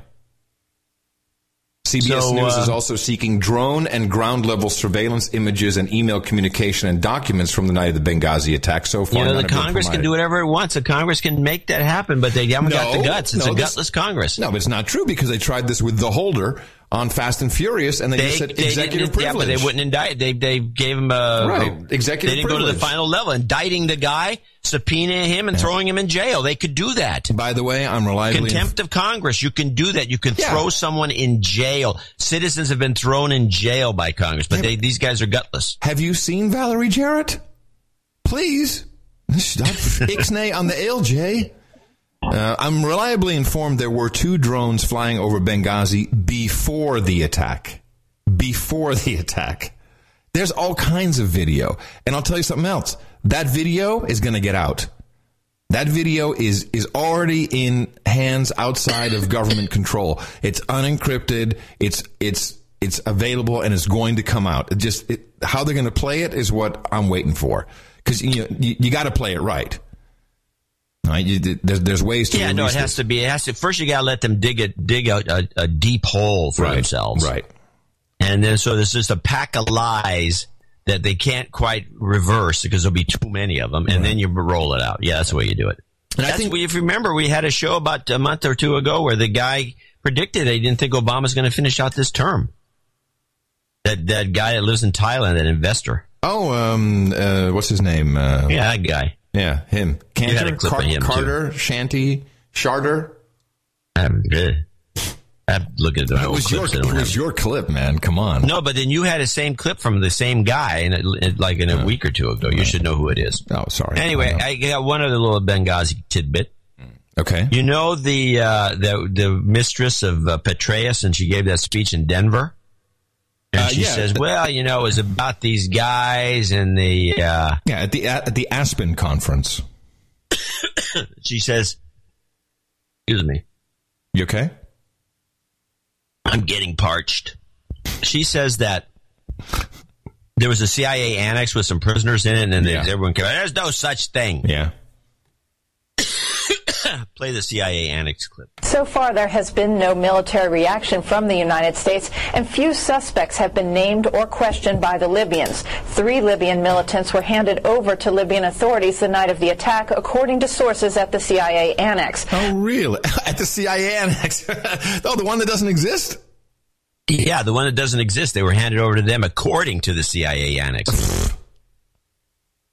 Can you get your story straight? Yeah. So this, I learned so much from Sir GQ. Th- you know, This is an intelligence guy, and I'm, and I'm glad. I, I figured that out. Yeah. Hello. But but uh, these clips are now triggering more stuff. He said he said that uh, this is Broadwell, Paula Broadwell, that this was at the Aspen conference, and he said the Aspen conference is where all these guys get together and they all get drunk and they all screw around. That's what that that's when this all took place. That's when it really started to happen. But I mean, you can imagine you're going to a conference. You know, you're there. It's uh, Allen's there. Uh, what's his uh, Petraeus, and then what's the jabroni? Uh, uh, Djibouti jabroni. Uh, Everybody's there. yeah, the other who's the the, the, the defense uh, secretary. What's his name? Come on, the uh, the old CIA guy. What's his name? Yeah. That guy. And then Paula's there, and then you're getting sauced up, and there's caviar, and then she's looking hot, and she's like, "I got to further my career." Can you imagine? I don't know if I, I don't know if I'm strong enough, John. I don't, I don't know if I could resist it. I don't know. Um, Could you? Well, especially if you, especially the way you drink. One beer, you're wasted. What a lightweight. Hey, Paula. what is the Secretary of Defense in the name? Panetta. Deborah Norville. Panetta. Panetta. Deborah Norville. What was that story? Where'd that come from? What? Deborah Norville. I just the name came to mind when I thought of Panetta's face. Oh, I know it makes no sense because she's you know kind of a pretty girl and he's like this weird looking character, but that's what came to. did he have sex with with Deborah Norville? Did he? I don't know. Wasn't there some? Wasn't there some? Deborah Norville. There was. Come on. There was some con- controversy about Deborah Deborah Norville. Yeah, she was on the Today Show and she got fired because nobody liked her, and so she went off and made millions of dollars doing the Inside Edition show, or whatever it is. Um, she didn't like screw some guy who was Minister of Defense, Secretary of Defense, or something. Maybe I don't know that though. Oh, okay. Funny. Like, I think So, uh, all right. By the way, somebody was also on our. Uh, I noticed this. I think it's Russia Today. We we we'd done this a few weeks ago about Obama and the stupid commentary he made on. Uh, oh, the, the about missiles, yeah. Yeah, this is a. This was either on Russia Today or it was on some some. Oh, let me let me guess. They heard something on a podcast somewhere, and then it became a theory for them, or it became like an item they were going to talk that about. Would, that would make sense to me. And this was, of course, shut down when President Obama in Bangkok made his rather tasteless uh, speech where he said that you know no people who have missiles falling on them uh, you know will uh, not you know will not want to react which of course is news to people who are being fired on by US drones. You know who say well can we fire back? I mean is it legitimate? So when american complicity is not part of the story you know, for instance, Susan Rice at the United Nations blocking any attempt at creating a statement condemning the war, at that point you lose track of the idea that U.S. complicity or U.S. backing gives Israel essentially impunity to continue the occupation and to continue its kind of bombardment. Um, so I got a note from, I think, Wired Pig one of our producers out there, and he said um, that it is not correct. Obama said, uh, I'm looking for the clip. Where is the clip? Uh, here it is. This is what the president said. There's no country on earth that would tolerate missiles raining down on its citizens from outside its borders. So uh, we are fully supportive of Israel's right to defend itself from missiles landing on people's homes. Wow, I'm so happy I just went back. Oh my God, I can't believe, I cannot believe that, oh, this is freaking me out. So Wired Pig said, the president said rockets, but he didn't. He said missiles.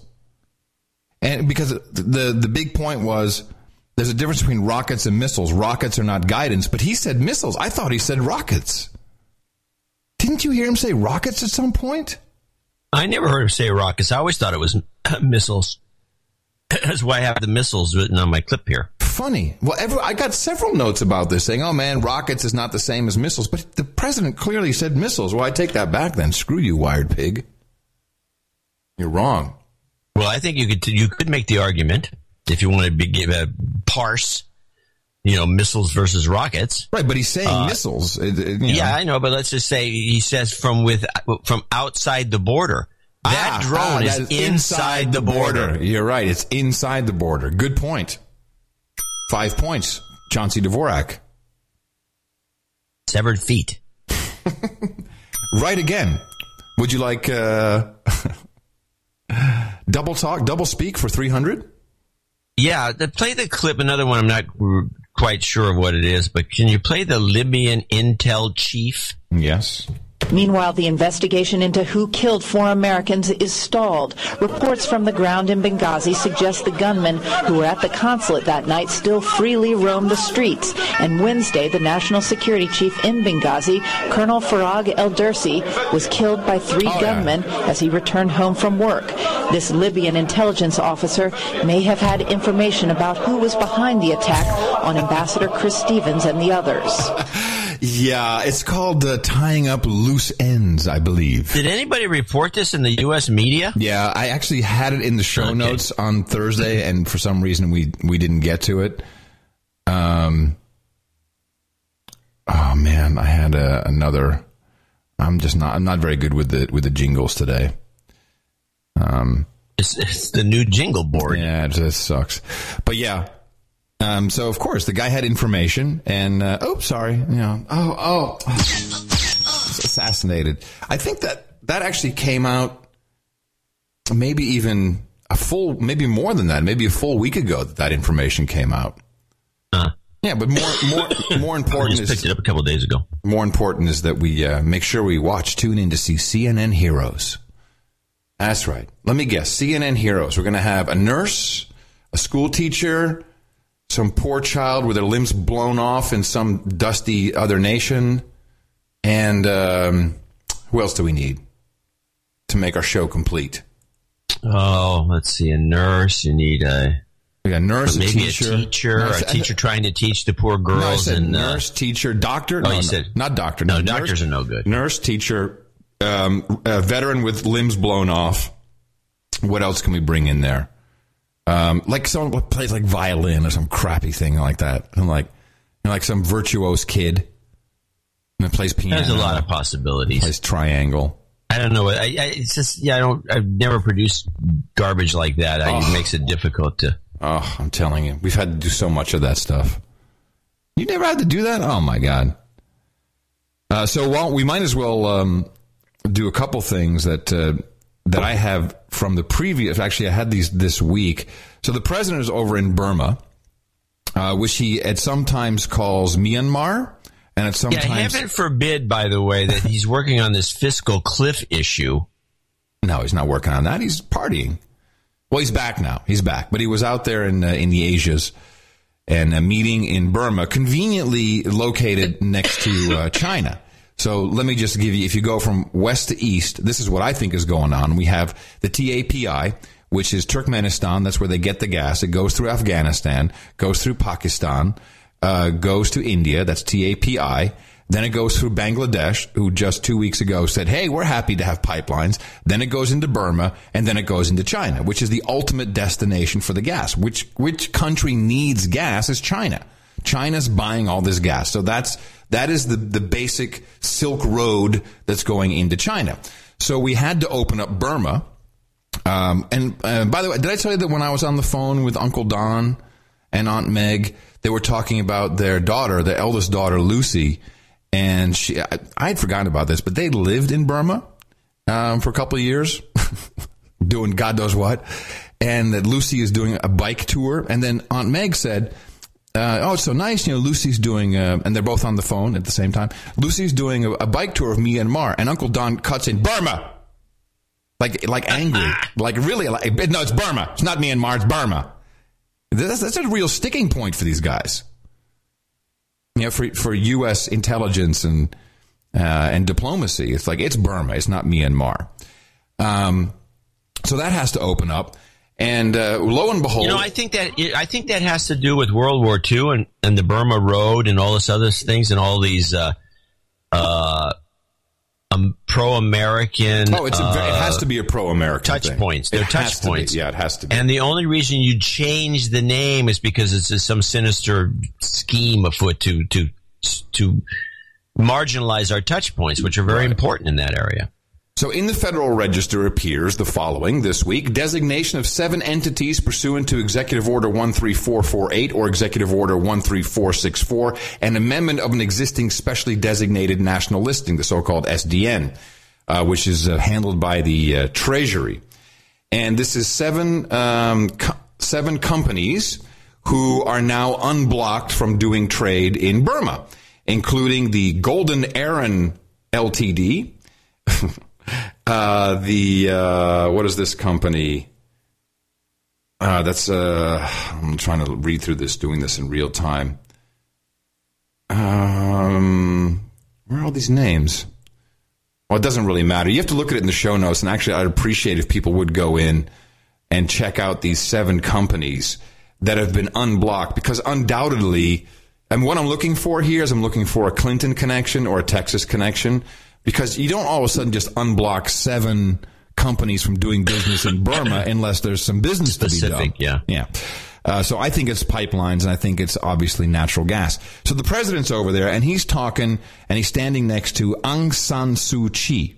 This is her name. This is the uh, the woman who Hillary uh, is madly in love with, Aung San Suu Kyi. Yeah, she's the one that's so delicious. So delicious, darling. Mm, you caught me off guard again. So, she, so Hil- here's here's Hillary Clinton. She's smart. She just says something sexy to her. It's almost too delicious to believe, my friend. That's right. That's right. Aung San Suu Kyi. Say it again. Aung San Suu Kyi. Say it again. Aung San Suu Kyi. I was honored to be the first president to welcome uh, Daw Aung San Suu Kyi uh, to It's not on Young. It's on. No, she's- didn't she say Dong Song? He's like Long Dong Song Chi. White House.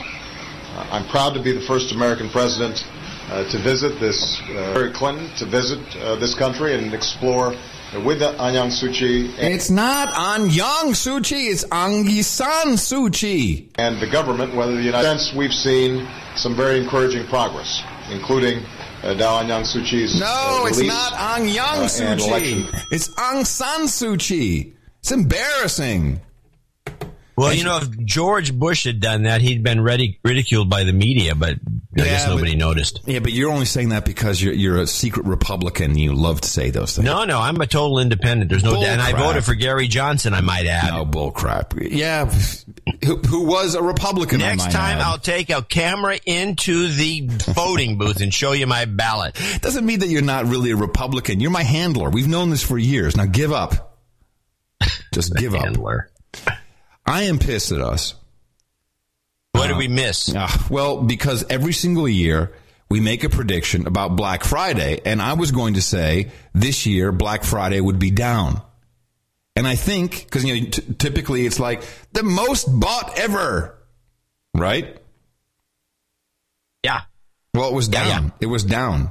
Revenues were down, but ABC News and, and do people around the world understand uh, the the slave um mission that we have after the, so here's how it works in the United States of Gitmo Nation.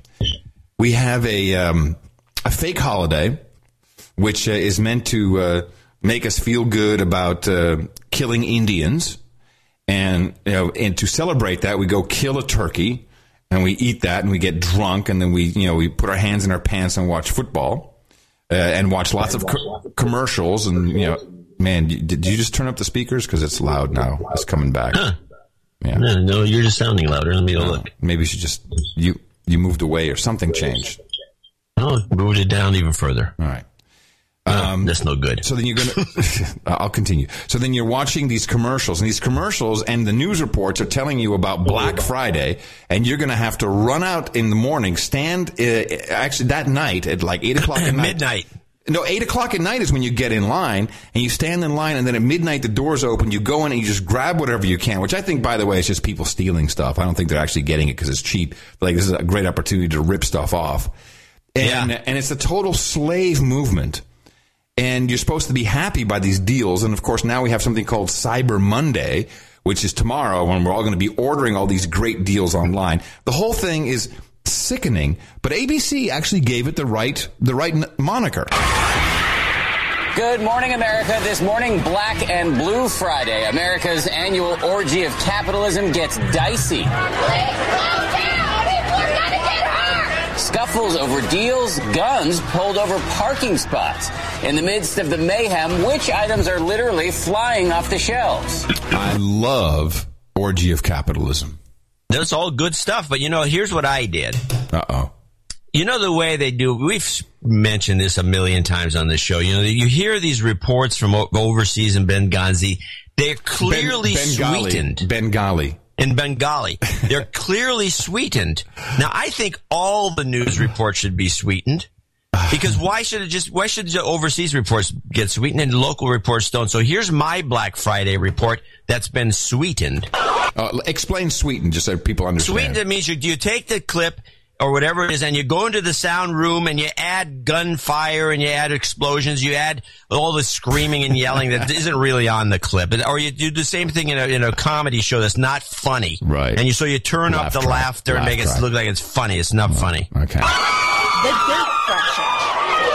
The pushes.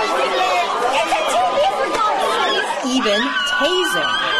I can't even hear what she's saying. I can't even hear the No, voice. of- just, you gotta put up with it. Shoppers consumed with the deal turning on one another. At this Walmart last year, one used pepper spray to fight suffocation in the crowd. This is Black Friday in America. Thank you. Connecticut shopper John Bullshit. you did this. Daggett. I've been standing in line for 36 hours. Wait, did you do this? Is this the actual report as it went out, or did you? Did you? Is this what you were working on all week? Sweetened. It's Loves it. sweetened. This father of an 18 month old has been camping out for years. One year he snapped photos as this crowd fought over $5 headphones. the shoppers just went berserk. I've never seen anything like it. People start lunging and grabbing, and you just see the arms all just go at once. What is relatively new are shoppers turning on other shoppers. Aimee Drolet is a consumer psychologist. She says competitive shopping has gotten worse, so accepted on Black Friday that it's here to stay. Bad behavior has led to serious injuries, even death, from crushed workers and shoppers to shootings at stores. But crowds are just part of obtaining rare Black Friday deals, says Daggett. I love it when they try to, you know, swing at you or anything. It's it's funny to me because everybody always gets mad when you're the one with the items that they want. Driven by competition, no matter the cost. Kyung Lah, CNN, Los Angeles.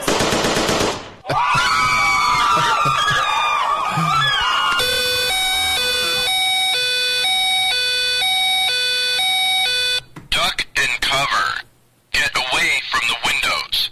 Take cover and await further instructions. Well, nicely sweetened, John. So that's the Black Friday report. Here's uh this is guy. Who's this guy's name? He is. um I think his name is Mike. What's his name? Yes, Mark Dice, and he's written a book. The Illuminati, Facts and Fiction. it's a very fun book to read.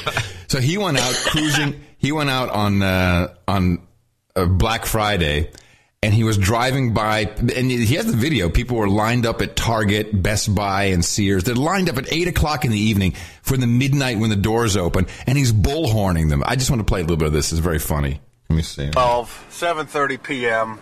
And this is Target, where a bunch of mainstream media watching morons are all lined up. Look at these idiots. Because it opens at 8 o'clock. So I'm going to give them a nice welcome. You are all a bunch of mainstream media watching morons.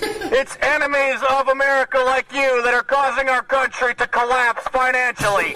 Look at you slaves lined up for your Chinese goods. How many thousands of dollars of credit card debt do you all have? I bet you don't even own an ounce of silver, do you? It's slaves like you that are forcing these poor workers to come in and work and ruin their Thanksgiving, you zombies. I love this guy. and I love the woman with the screeching voice yelling, "Shut up!" but they're literally looking at him like zombies. I swear to God, they're like, "What? What?" He does more. Let's play a little more. It's so funny. I love another one. I don't we know go. if they heard me, so I'm going to take a swing back. I don't think they heard me, the zombies. I'm going to go back and do it again. And they start throwing stuff at him. You are pawns of the Illuminati. You are so ignorant, you brain dead zombies. You are the reason for the financial cliff that America is facing, the hyperinflation disaster. You are ignorant, consumeristic morons. you Illuminati puppet, absolute idiots. okay. I like this guy. He's by the way, by the way, Yeah. I can see you doing that in just a few years. Oh yeah, totally. Well, I, uh, what do you mean just And a you few have the bullhorn. What do, you, what, what do you think I'm doing after the show? I'm going to show my support by donating to No Agenda. Imagine all the people who could do that. Oh, yeah, that'd be fab. Yeah, oh, No Agenda. You're all Well, let's see what Illuminati slaves we've got here uh, that uh, Hello, Illuminati slaves. In the morning, that to you. donated to the show. Yeah, well, they're no slaves. These are the people who are awake and know what's going on. Because, my friends, news is free. It's the analysis that has value. So we have uh, someone with no name, no address, no anonymous, been meaning to donate for a, f- and write for a while. It seems job karma I asked for my husband a few months back finally came to me. So I'm busy with new work as a librarian, keeper of the books. Suits me fairly well as the, as the whole librarians are the quiet revolutionaries of society, although I'm sure I would have plenty of my own shut up slave moments. Anyway, back in October, the anti-bullying month, our ninth grade son came home with his personal no agenda story in which he told us that a bully was defined for the school as a small scale terrorist. Wait a minute. This is what they're teaching now? Yeah. The bull. So, uh, someone who's a bully is a quote small scale terrorist. Yeah. awesome. Is, not that amazing? Mm-hmm. I, I, believe that too. They, I mean, it's like the schools teach the weirdest stuff. I was incredulous. Good word. That a bully who tosses around mean words, whom I distinctly remember being taught way back to ignore, should be compared to someone who takes lives was just ridiculous to me. I'm sure my son was annoyed as well and couldn't help but see the manipulation. The irony is that while they are taught not to bully, the anti-bully day had all the good slaves wearing you have to. What happens if you don't? Uh, they had to wear the t-shirts. That's what she means. It ah. means, yeah. She, yeah. All the same uh, t-shirts with with the, okay. Here it is. I'm sorry, I got confused. She sent a picture all of this, this actually. All the same t-shirts with big old red targets on the back. Seriously, whose dumb idea was this? In the mind of my 14 year old son, targets are for one thing only to shoot something at. Have you seen it? Are they implying the that these kids are really victims to be? It just made no sense, but just one of those shut up slave moments that made us all shake our heads. What a waste! This t-shirt will never be worn again by my son. Stupid school system, she says. And anyway. uh, uh, and after reading this note, because it actually came in as an email, I have lined up as an end of show clip a five minute uh, rant from Jonathan Rauch uh, in defense of being offensive, uh, which is uh, essentially exactly about how bullying is um, being misused to temper our freedom of speech. Yeah, no, that's exactly what you've been saying from the first time you heard it. Sir Jason Stevens in Las Vegas, Las Wages, Nevada, $111.11 without comment. Chris Eisbach in Cheshire, Connecticut, $101.01. Now the candidate for the No Agenda Brewmaster. I just need an address for which to send some brew. I've got a great hit team in the Mouth P- IPA and a crackpot Kolsch ready to send. In the meantime, a little palindrome donation. Ah, uh, thanks for the great Thanksgiving show. Any way to find out how much we have donated to date? Yeah, you can. You go to no adjacent, uh, no agenda nation and and and register, and then when you go into the, uh, you'll see a little thing there where you, it'll show you how much you've yeah. given. NoAgendaNation.com uh, to be specific. Are you okay when you want to get another? I mean, we can certainly wait while you get a sip of water. Do you want to go get something? No, no, I'm good. I just I, I, don't know why I got some. I got too many cats in this house. I get congested. Because I mean, I can I can play a little ditty on the slide whistle if if you need a little time. I, I, believe me, anything but that. okay. Uh, Sir GQ, hundred dollars. Uh, there he is, and he handed it off in person. Uh, yes, I noticed that. He gave me some information and he gave us a, a donation. Information yeah, donation. enough information to get him a knighthood almost. Yeah. Sir or, or a court martial, one or the other. Well, one of the two. So, Sir Gear, $100. Anonymous, so gear to you. Atlas Shrugged plus Karma for a new business venture. Simple and easy. Atlas Shrugged. By Ayn Rand. You've got karma. Oh man, I don't have the Morse code for this one. Aha. We're getting a ham donation. I, I have the 8888. I need a 7373. I don't have it. You need a 7373 because we got 7373 without comment from uh, Tardik Van der Kraan. Van der Kraan. Um, Internet. Holland. I don't, I think, I don't think, I think that's Belgium actually. Is that? Belgium. I, I don't know. I don't think that's Holland, but Van der Kraan is a Dutch name. Hmm. Okay, well, it's not Tardik though, is it? I can't read because I have a birthday candle overlapping it. Let me see. T J A R Dick. Chardik. Char Chardik Dick. Char Chardik. Chardik. Grebulon comes in with seventy bucks from. He's in uh, somewhere or other. I uh, just want to wish a happy birthday to my son Ben, and he'll get listed. Thanks for the best podcast in the universe. Thomas Badrick in Nutley, New, New Jersey, 6969. Hold on, hold on, hold on, hold on. I mean, you're going way too fast for me. Yeah, jeez, man, give me a break. I'm not ready. 69, 69, dude. I mean, I, I know it's short this week, but come on. The first of the uncalled for 6969 donations, followed by Ted of Hawkeye Technologies in Vancouver, Washington, 6969. I'm donating again to the best podcast in the universe because I don't want all the non-donating boner douchebags to discourage you. I need your commentary to cut through the bull crap that's in today's media. I'm looking forward to the federal versus state showdown on the Washington and Colorado pot laws. It should be fun to watch. Please give me a coin drop karma to support my small business. You've got karma. Uh, let me. Uh, we can put this in the red book if you want, but this is not going to stand. There's no way in hell. I'm not putting it in the red book because it's obvious. that there's no way in hell that the feds are not going to are going to leave Colorado and Washington alone because the economy will collapse in those states. So they're going to kick they kick everyone's ass and arrest everybody who's selling pot. It's not going to stand. Hippies. Ted from Hawkeye Technologies in Vancouver, Washington, 6969. I'm donating again to the best podcast in the universe because I don't want. Oh, oh, I just read this. Yeah, it's uh, it's part of the R- process. It's what happens at a certain point. You start repeating yourself, and then you just keep, R. M. Odenton in, in Odenton, Maryland, 6969. You're very funny. Pre, please credit as RM in Maryland. Happy Thanksgiving. Thanks for the information and entertainment. Yeah. Uh, Edward Hartwich in South Holland. Bergenshoek. Is that right? Bergenshoek. Baron, Baronshoek. Bergenshoek. It's the mountain corner. Bergenshoek. Bergenshoek. Berg, Bergenhoek. Oh, oh Bergs. Gitmo Lowlands. I finally decided to stop being a boner and give some love to the best podcast in the universe. I've been trying to propagate the formula, but to this date, not with much success. No. Maybe saying uh, that Adam and John have brought many hours of analtainment to me doesn't do it. What are you doing when you listen to the show? I mean, you can I just don't know, but I don't want to know. send, okay? Send pictures. Yeah, send him pictures. By the way, I was wondering if you can sue the state of, for copyright infringement when they take your DNA, considering the whole DNA database debate is in the lowlands. I would like a MILF Parliament Mumble Karma shot from the carrier of our new human resource. Please continue with the show for at least five more years. I love the analtainment brought by you two. Okay, so MILF Parliament Mumble Karma. Is that what he's looking for? Um, okay, where's the MILF? Yeah. Yeah, okay. I just need to, there we go.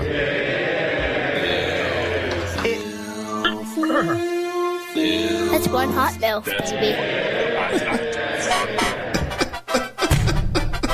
What the hell happened? What are you doing? I don't know. I try, I'm, I'm like I'm, I can use the new thing, the new. I can use the, the new uh, the new system. Beta. It's it's it's horrible. Hold on. Let me let me do this properly. Parliament. I'm so sorry. A MILF Parliament. Yeah, no, I understand, but all of a sudden there was like a different MILF was in there. It was really weird. That's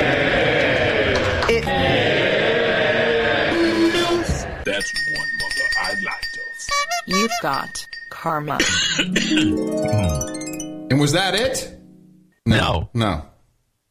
Well, one more. There's William T. Christman, the fourth in Baxter, Kentucky.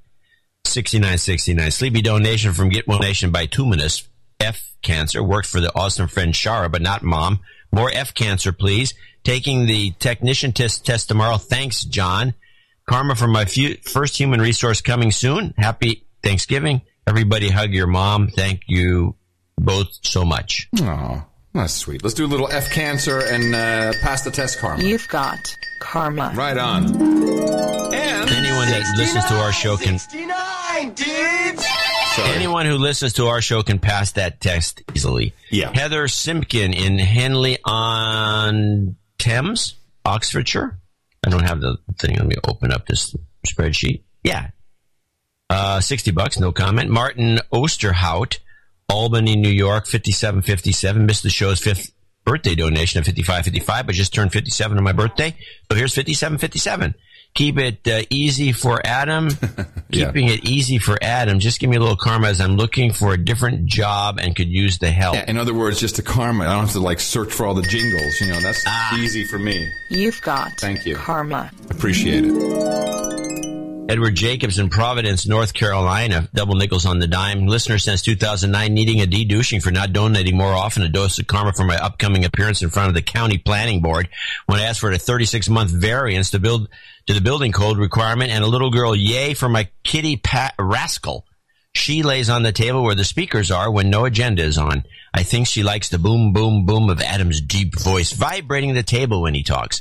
Once I have both hips replaced, geez, go through rehab and return to full employment, I will try to donate more and more often. Thanks for watching C-SPAN, listening to Stephanie Miller, hint, and deciphering government legislation so I don't have to. Keep up the great work. Okay, first of all, am I to understand this is a drunk cripple?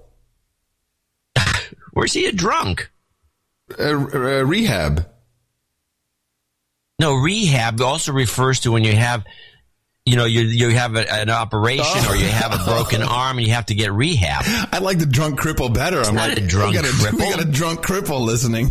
No, no, no. He's the guy that's going to have two hips replaced, the poor bastard. Have it's going to take him six months to get back on his feet. Yeah, hey, and to your pussy there. Hey, how you doing, pussy? You've been de-douched. I want to remind people out there that listen to our. Hold on. You've got karma. Quit stepping on the karma. I want to remind people out there that listen to our show. We will be off the air from Adam's usage of the word cripple. Oh. Because some advertiser would say, that is not right. And can I tell you something? I have a son who has a bad leg and they, somebody called him, it's very hurtful. Can I tell you that that I often meet people who are cripple, and then I say, "Hey, man, bummer you're a cripple." And when you get it out there right uh, right off the bat, people like it. People who are crippled feel like, oh, "Okay, we've got the elephant out of the room." For some reason, and Mickey's always amazed by this. I have a knack for just saying the obvious, and also because I'm not perfect. You know, hey, I got Tourette's. How's that crippleness doing? You know, Yeah, but you have a big, a, a lovely, gigantic smile. You usually flash. Yes, it in works. an Obama-like way that gets you off the hook. Hello, everybody. Hello, cripple. Wouldn't it be funny if the president went, Hello, everybody. Hello, cripple. It'd be cool if he just came out and just said it. Hey, you were the PTSD. How you doing? Freak out lately? Sarah Nelson in Algona, Washington. Double nickels on the dime. My hud- husband is incredibly hard to shop for, so he has asked me to donate to your show for our one year anniversary. Aw. He listens every week. Please give him a karma slide whistle action. well, I think she's listening too. Tara. She That knows, must be. If she knows it's action. Well, that's very sweet. That's a lovely gift. And of course, do you have your slide whistle, John, or do you not bring it up there? I don't, I don't, I, I can't travel with the slide whistle. We'll get confiscated by TSA. Well, luckily- as a weapon. Luckily, I've got mine, so. You've got karma.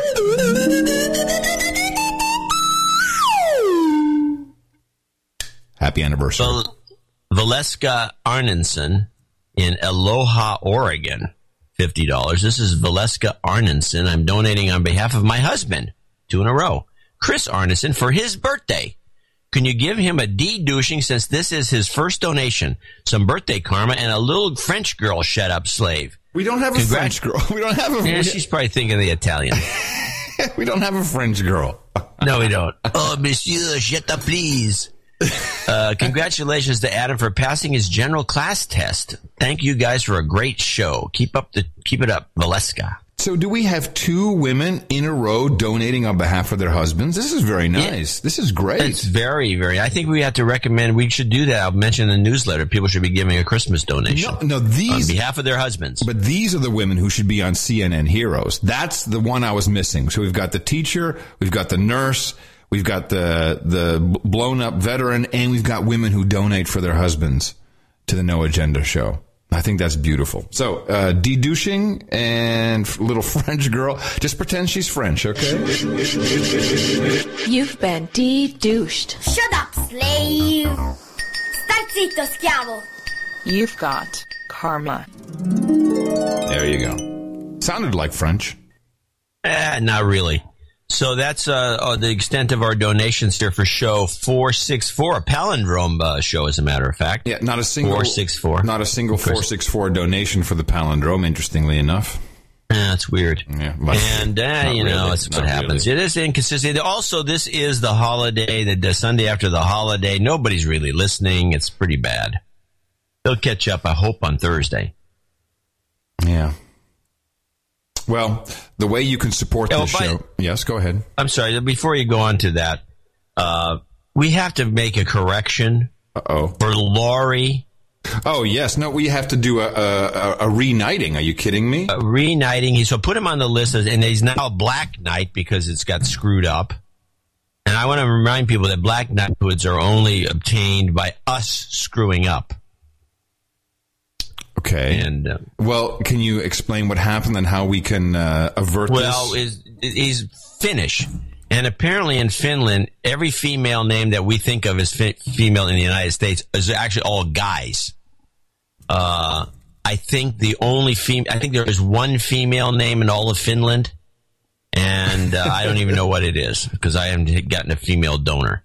So, so Lori, uh, which is who, who uh, Eric DeShill actually met along Oh. with comic book blogger in Helsinki. Wait a minute. Did Eric Eric DeShield met Comic strip, Comic strip blogger? No, no, no. Is, Yes, yes, he met comic strip no, blogger no, no, and no, no, no, no. It's it's the other guy. It's Luke, not comic strip blogger. Oh, I thought it was com. Okay, met Luke.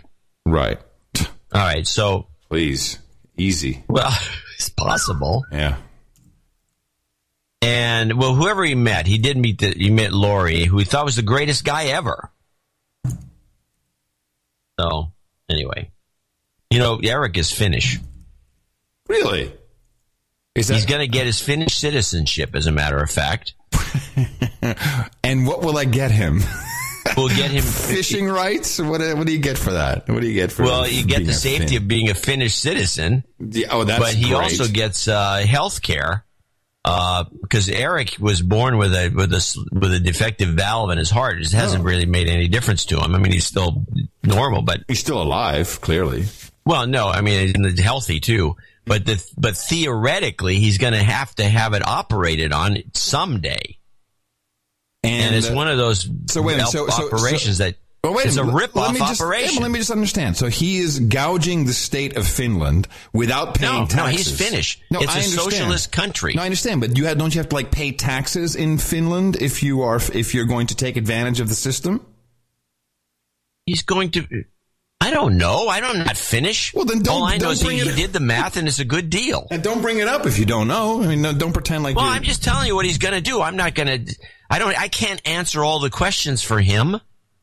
Well, you brought him up. I mean, He's he's he definitely he obviously did the math.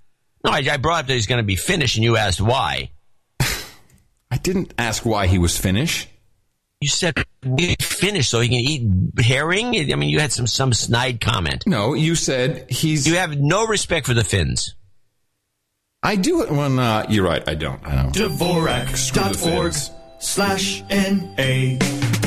But we're gonna reunite him. Shows that I do have respect for the Finns. Oh, First, let's say happy birthday to Grebulon's son Ben, who turned four last Thursday. Martin Osterhout congratulates himself, turned 57 on the 21st. Congratulations, Martin. And Valeska Arneson uh, says happy birthday to her husband, Chris Arneson. His birthday is coming up on the 26th. It's on a Monday. I love it when wives do that for their husbands. That is true love and vice versa, of course. Happy birthday from all your buddies here at the No Agenda Show. And so we have uh, two black knights and one straight up knight who we're going to crown today. Um, do you have that uh, that thing? Yeah, I got the little one here. I keep at this house. Yeah, pull it out. It's not that little, actually. Sounds the same. Mark Borghese, Mikkel March Anderson, and Laurie. Sir Laurie, step forward. All three of you are today becoming Knights of the No Agenda Roundtable. Mikkel, you will be a Black Knight, as will you, Laurie. Thank you so much for your donation to the amount of $1,000 or more. And Mark as well. So hereby I pronounce thee Sir Mark. Sir Mikkel, Black Knight, and Sir Laurie, Black Knight, all knights of the No Agenda Roundtable. Come on over for your hookers and blow, rent boys and chardonnay, hot pants and booze, wenches and beer, rubiness, women and rosé, geishas and sake, vodka and vanilla, and gerbils and ginger ale. So our tax rate is running around 30%, and it's going to go up thanks to Obama at 39. In Finland, the income tax rate national for an individual is between 6.5 and 29.7. You have to be making millions to get that high rate. Um, I think it's a well, yeah, but then, but the way they do uh, park uh, um, moving violations is you, know, you can get fined like ten thousand dollars for speeding. Well, you can get fined over a thousand dollars in California, and in Washington State, they fine you for going one mile over the speed limit. yeah, yeah. But the weird thing here is, I'm looking at the taxes. The weird thing here is they have a church tax. In where? Finland. Really? 1% to 2.5%. they need a no agenda tax. Wouldn't that be nice if we just got a tax? We just got like a credit every year from the. But then, of course, we wouldn't be able to say anything. No, mm-hmm. you don't know that. Yeah, I know that. Well, what's do- the worst they could do? They take the tax away. Yeah. Yeah. So what were you going to say besides go to Dvorak.org slash NA? I already said that. Oh, you, you said what? No, I said nothing. What are you talking about? So I got a clip. This is a clip that you'd like. Uh, Max Keiser, you know, the financial guy that's on Russia Today, because that's the only place to get a gig. Do you know that Stacy, the woman who's on, that's his fiance? Oh, his co-host? Yeah, he's doing her. yeah, that's what I thought. Well, she's feeding him softballs. I guess he's feeding her softballs too. Hey-o. So anyway, um, he, he he's saying now is that the end of the world is near. Of course, he says this all the time, unfortunately. But he's mentioned that KKR, Kravitz, Colvis, and Roberts, whatever you know, that big yeah, the uh, v- uh, the the private buyout- equity, the, the, the buyout, guys. expert. Yeah, yeah. They've decided to they're bundling a bunch of their deals and selling them off to the public. And Keiser suspicious says these guys would never do that unless they were going to collapse. And so they say that he thinks the whole thing's a scam. And he's in London now, apparently. Yeah, he he used to be in Paris, and now he moved the outfit to London. I'm not sure why he did that. I don't know, but he sure likes to bitch about it. And here's where he goes off on the queen. Out of control situation here, and it was mostly due to the lower uh, corporate tax receipts. Right, because the economy is shrinking due to the scandals of the banks, the four horsemen of the paper apocalypse Royal Bank of Scotland, Lloyds, HSBC, and did I mention Barclays? So these are the four major protagonists in a tragedy called the killing of the UK economy. And George Osborne, of course, and, and uh, David Cameron, they're going to need the global market to buy their debt. They, they need more debt to keep themselves afloat, even though the country's gone completely into a zombie state. So what is Cameron doing to Euro, the Eurozone, which could be a natural buyer of his debt? He's saying, no, no, we don't want to be a part of the Eurozone. He's antagonistic toward his men, his, his boss, and Angela Merkel. You know, he's antagonistic. Uh, wh- who's going to be buying the bonds of the UK to finance their economy going forward? Not the Eurozone. No, no, no. Who's going to be buying these bonds? Oh, KKR. They can sell the Tower of London for uh, 10 cents on the dollar. Sell Buckingham Palace for $50 billion. And let's get over this whole royalty thing because that's a big waste of money. They got do a leverage buyout of Buckingham Palace. Do a leverage buyout of the Queen and all the spawn of the Queen and the Duke and get, get rid of this debt. Put them on a stamp, put them on a flag, but get rid of them as physical entities because they're mucking up the economy. As soon as you threaten that, of course, there will be a genuine old-fashioned debt jubilee. The Queen will say, I dispense with this debt. It is gone, KKR. Well, you know, Queen, listen to me, Queen Elizabeth. KKR is in your backyard threatening you. Declare a debt jubilee for this country and drive the snakes of KKR and other private equity groups out of Britain. Do your country a favor, Queen Elizabeth. drive out the snakes of Cobra, Kravis, and Roberts. Now, let, let me say something. I this is not one of my favorite Max Keiser bits. Um, and I don't, and I'm now that I know that uh, he and Stacy are in bed together, literally, it's annoying to me. Um, it is no, it's it, no, it's just annoying because you know I can see him yelling at her in the bedroom, which is I get all kinds of weird visions. But I think he's in London. I think he's on someone's payroll. I think he's sold out. I think he's yelling about certain things on the behest of someone else. That that is what I think is going on, and and that's part of the reason for his move close to the city of London, the banking city, which is his own entity. Uh, is his handlers want him close to the vest, and uh, he couldn't be in France anymore to do this. I think he's sold out. And he's yelling about people and companies, but he's not yelling about all of them. And the what the Queen business was dumb. That was not a funny bit. Because what's really happening is if here's what I expect him to talk about, as there was a big meeting in uh, in Brussels where all of the Euro uh, chiefs came together and to talk about the budget for the next decade, as they say it, which actually means decade, but they say decade. And here's Haiku Herman talking about that. We'll need some more time to finalize the solution. this is the budget for the rest of the decade. And the next seven years would He actually said properly this time. be crucial to put Europe back on the path of recovery and growth. So we must get it right. There's no need to dramatize. These budget negotiations are so complex that generally takes two goes. My feeling is uh, that uh, we can go further, uh, but it takes some preparatory work and it has to be balanced. There is a political will to break some taboos and to find an agreement finally. Uh, but the state of play at this stage is that on the basis of my proposal there is no agreement. I love how he takes, he literally took 15 minutes, I cut it down, to say there's no deal, there's no agreement on budget. That's what Max Keiser should be reporting on, is that, that everyone's trying to figure out how to screw the slaves more, and he's there yelling about KKR. Cui bono on that? I think he sold out. Uh, I'm not saying he didn't. I'm not a big Max Keiser fan. I just thought it was funny that I would ask the Queen for a jubilee, or anyone's even bringing it up as becoming a meme. Well, we, I think we were the first ones to talk about the debt jubilee. Uh, a Six month ago. months ago. Well, but we, as recent as a month ago. It was a ago, we long time ago. Yeah, we brought it up and then we talked about, and then we, we went into what that means. And it's every, what is it according to the Bible? Every 50 years, I think? There should be, there I don't needs to remember. be. Somebody in the chat, some Bible guy in the chat room might know. Hey, Bible guy. hey, Bible guy, you in there? Pipe up, Bible guy. Uh, meanwhile, back here at home where we live, uh, little Timmy, um, he had this to say. Do you agree with Alan Greenspan we ought to just eliminate the debt ceiling? Oh, absolutely. You do? Will, he, will you propose that? Well, you know, this is only something only Congress can solve. Congress put it on itself. We've had 100 years of experience with it. And I think only once last summer uh, did people decide to use it to threaten default on the American credit for the first time in history as a tool for political advantage. And that's not a that's not a tenable So strategy. is for the now country. the time to eliminate it? Oh, it would have been time a long time ago to eliminate it. The Sooner the better. So he actually wants the the debt ceiling just eliminated altogether, so he can just do whatever he wants. He's like, hey, print up more, more, more, more, more.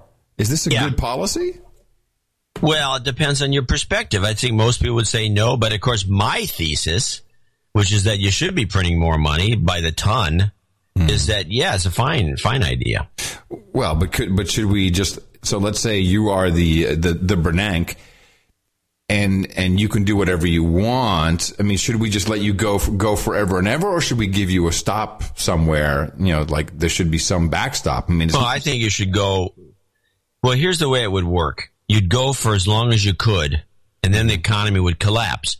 Now, great. I know it's kind of a weird theory. there we are. Yeah. Okay. Hi, John. You should just have you know, walk around making that sound. and then it will collapse in 2017, whatever you do. The thing is, it's going to collapse anyway. But so do you want to go through a, a miserable collapse that go that drags on forever? Because the last time we had one where we went through a miserable collapse, which was in 1929, it dragged on to 1940 because you had a a party in power, the Democrats, that did everything they could to make sure that because they couldn't fix it and they didn't know how what they were doing. And instead of a normal collapse, which lasts about a year and a half, and it's you because they don't try to fix it. The old old school was, especially in 2008, was let these banks fail, let these guys go out of business, let them go through bankruptcy, let General Motors go through bankruptcy. It doesn't mean they're going to stop making cars. It just means that they they have a jubilee. Hmm. Bankruptcy is jubilee, and everybody you know restarts. Stop! and Stop! they, Stop! Stop! Stop! Stop! Stop! Say that again. Bankruptcy is jubilee. Well, Jubilee is a broad basing, but it's individual Jubilee. Yeah. I've got a million dollars in debt and I got $500,000 in assets. I go b- bankrupt. Now I'm a clean slate. Well, this is a great idea. What's the downside? Well, the downside is that everybody does it, then there's going to be zero liquidity out there, for, you know, for anybody getting any money because there won't be any money left. But there's no real downside to bankruptcies. It's part of the system, and it's part of the system for banks to go bankrupt. Hmm. Um. So I was, but talking- you know, they wouldn't let the banks go bankrupt, so they gave them a jubilee. They should have given the public one and let the banks sort it out.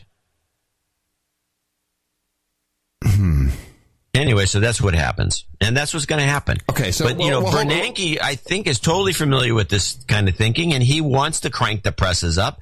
But everybody knows that it's, it's considered a bad idea. Oh, they're printing money. They're printing money, not realizing that in 1849, when gold was discovered, it was the equivalent of printing money. You went out to your backyard and you picked up a nugget. All of a sudden, this this is now worth something you didn't have before the day before. Well, if we could only make dog poop the new gold, then we'd be in business. Just make that valuable. Just say, hey, dog poop is now the new gold.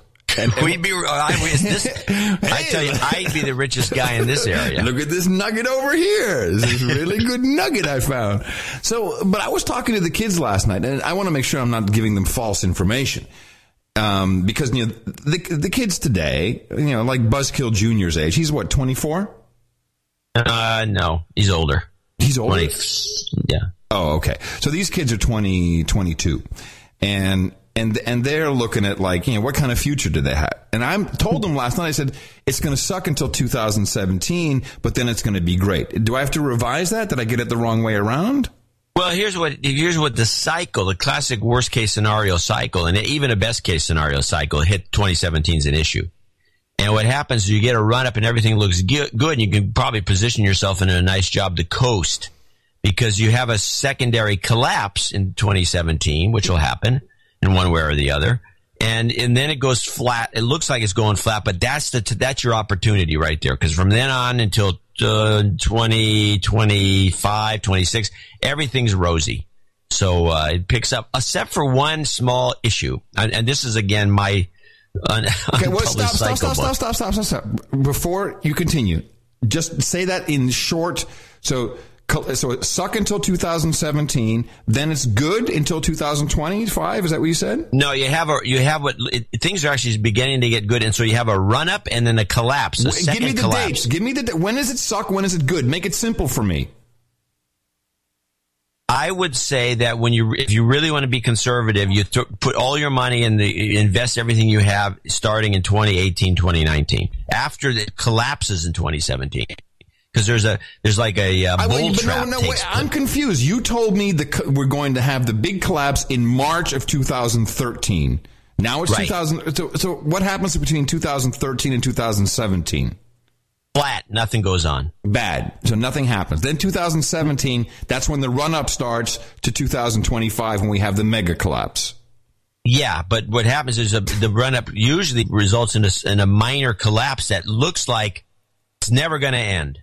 But that's bullcrap. It's just a trick. It's a trap. All right, let me ask you this. Then. This is too complicated. You, you, you, you know, no wonder you haven't written the book. You keep rewriting it. It's like it's I always have changed. not changed any of these opinions. Oh, okay. So when is everything over? When is it like the 80s and 90s, hookers and blow and party time again? When does that start? Well, there's a complication.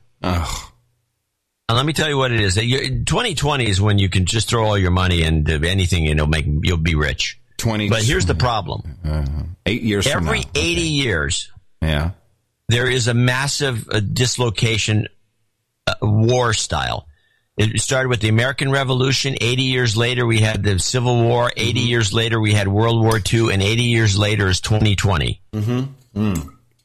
And trying to scope out what's going to happen in 2020, drone wars, we have no idea because every one of these wars is a little different. There was a revolutionary period in the 1700s. Lot, Civil War is a totally alien thing we'll never have again in this country. That was different. And then World War II, which was stemmed from World War One in many ways, was crazy, and we we probably won't see anything like that again because with all the nukes we've got, we, we just nobody's going to do that. So it'll be something else. I think it's going to be some sort of proxy war uh, with drones or something along those lines. I have no idea. There'll be drones flying over, foreign drones bu- shooting at us. I don't know. Hmm. But that's a complication. But that's that's that's going to be 1920. 2020. I I don't think so. I think it's going to be different. I think it will be a cyber war. And it will be about um, bits and bytes, power on, power off. I believe even in 2000, but this no, Obama's 2020. No, no, Obama's term, this term that we have, that he has is the four years he's going into. We will see most likely false flag. We will see a cyber attack that takes down at least a part, if not all, of the power grid for a period of time. We're going to see that, and and I think it's coming in 2013. It'll be a part of the your hundred years uh, antiquated infrastructure. Um, because we're going to need that. We're going to need to put people to work and doing something. We're going to need warfare for the 2020 war. I think a cyber war is the easiest because you can still do all the damage. You, you don't kill people in the old fashioned way. You know, they, they, you kill them by, you know, you know, their, uh, their stuff doesn't work. You know, their electricity doesn't, you know, it's just like. Yeah, they get cold and yeah, die. Yeah, they die off. You know, it's just simple. It's a simple way to do it. It's really frightening. Uh, and, uh, and only the hackers and the, the sysadmins will be the ones who, uh, who, who keep us alive and help us survive. And they're our friends, which is good. well, just, I don't know. I said, I, you know, this, the, these things are always, you never know how they're going to shake out. You can only, I only know the cycle and I can just kind of surmise what might happen. You're probably, you could be right. It could be that. I, I think drones are more exciting. yeah. I think it's, I think the drones is just a temporary thing. Um, but, but well, actually, you can combine the two. You can take drones that are hacked, and then you know, and they're and they're flying Drive around. them into towers. Yeah, well, no, I mean, you know, drone the wrong people, and you know, yeah, they, that could all be a part of it. Hmm.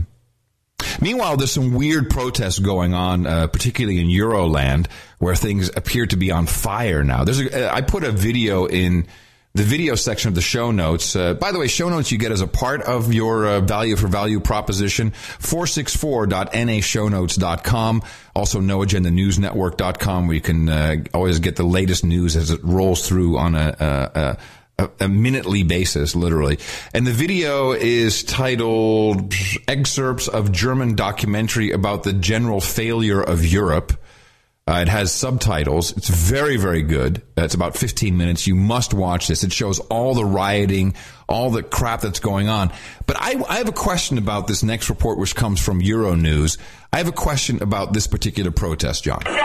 Italian teachers and students have once again hit the streets of Rome just 10 days after protests about the latest cuts to the education budget turned violent. Despite spending less than almost all wealthy countries on education, according to the most recent OECD figures, the Italian government has repeatedly cut spending in the sector in recent years. These are not shields to fighting clashes. We're carrying these for effect. They have important messages on them, which we'd like to send everyone here. We're protesting against the cuts to the education budget that were carried out by both the Berlusconi and Monti governments. The protest went ahead without police authorization. Security personnel stayed on high alert in case of further clashes.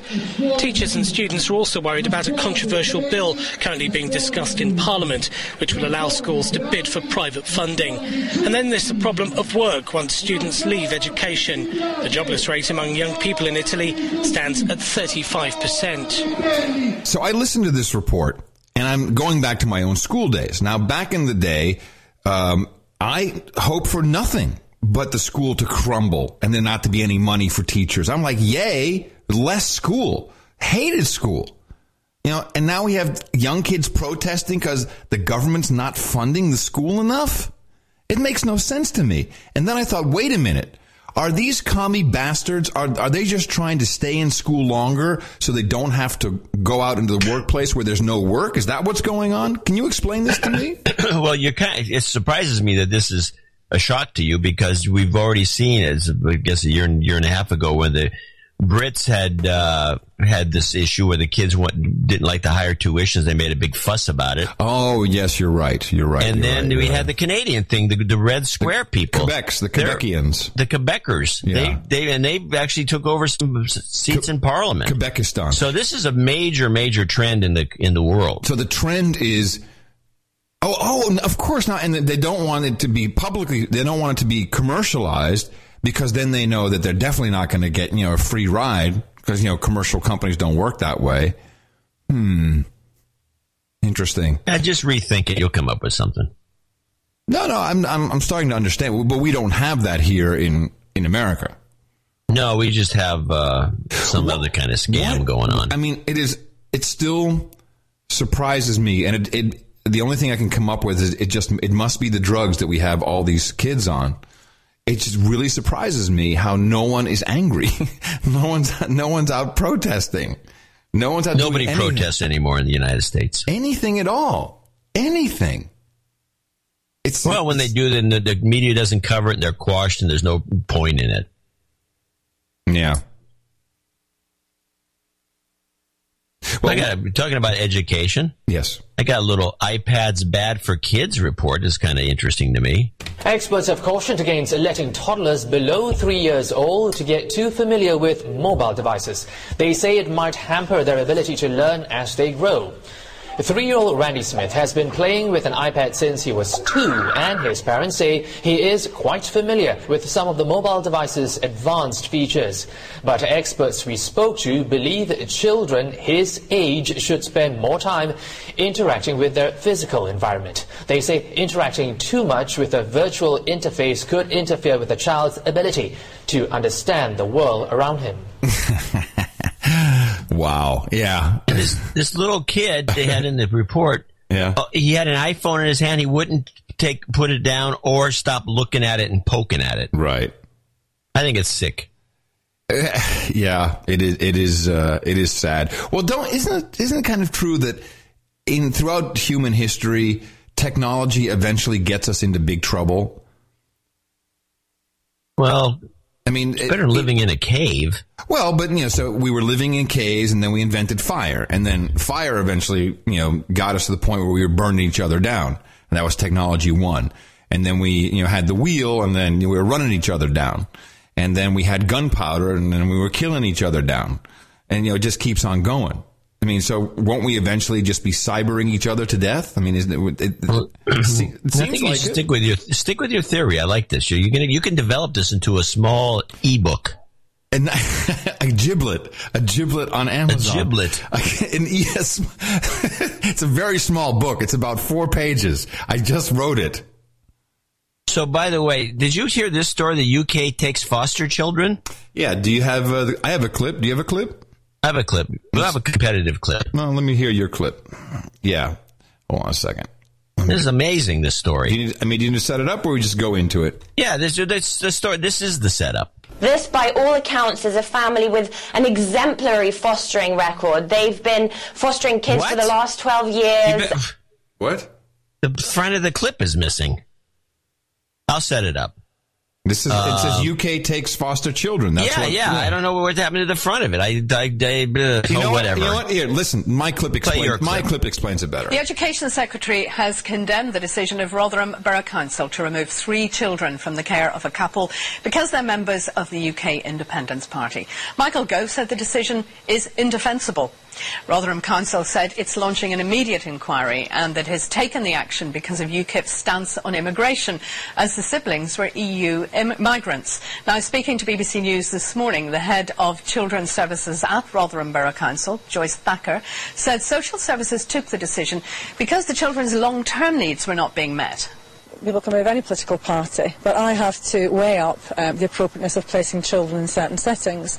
So um, I might be criticised, for example, of placing um, Pakistani children in a non-Pakistani household, for example, if the family, if the birth family were keen that they remain brought up um, uh, in that faith and that culture. Uh, because I would be having to think to myself, can the host family, the foster carers, meet the cultural and ethnic needs of the family? So there's absolutely no difference to this one, really. So as I say, um, different circumstances, a perfectly good foster, good fosters, but I had to take the decision uh, in conjunction with legal advice as to the longer-term future for the children. You know, I, I thought a long time about what is going on here, and although I'm not entirely sure where this is coming, this is a PR move by someone, no doubt. Did you have a thought on that before I, I, I, I dive into well, what I there's think? an election in the area where the Independence Party is is uh, actually got a candidate that probably wouldn't win, but could now. So there's that angle. So the Independence Party, for anyone out there, Americans in particular, this is the party that Nigel Farage is, belongs to, and it's a it's a small party of about 12% of the public in the UK that believes that the EU sucks. Right. And that uh, they shouldn't let every Pakistani that wants to come and become a Brit well, no, be no. one. Well, actually, no. So this is a little different in this case.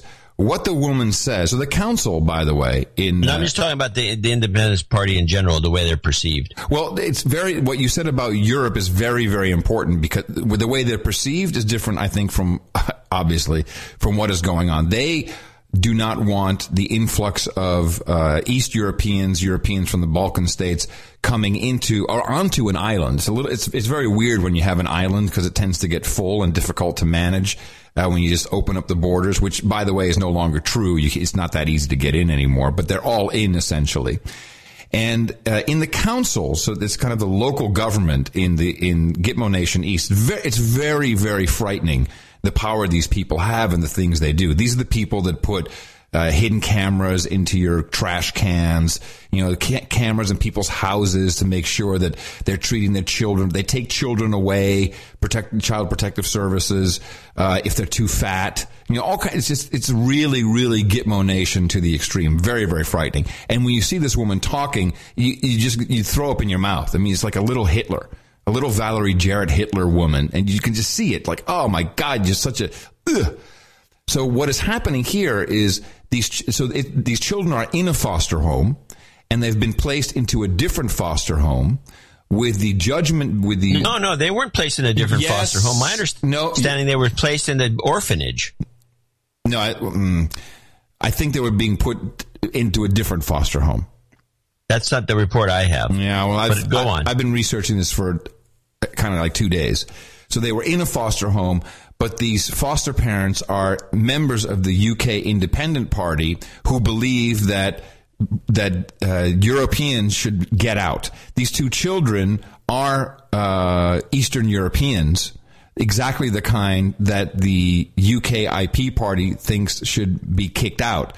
So the council is saying this is a bad situation for them because these foster parents uh, are against. Yeah, it's it's a very weird reasoning, obviously, but they're against having these types of human resources even being in Gitmo Nation at all. Analogous to um, not putting Pakistani orphans with Pakistani foster parents.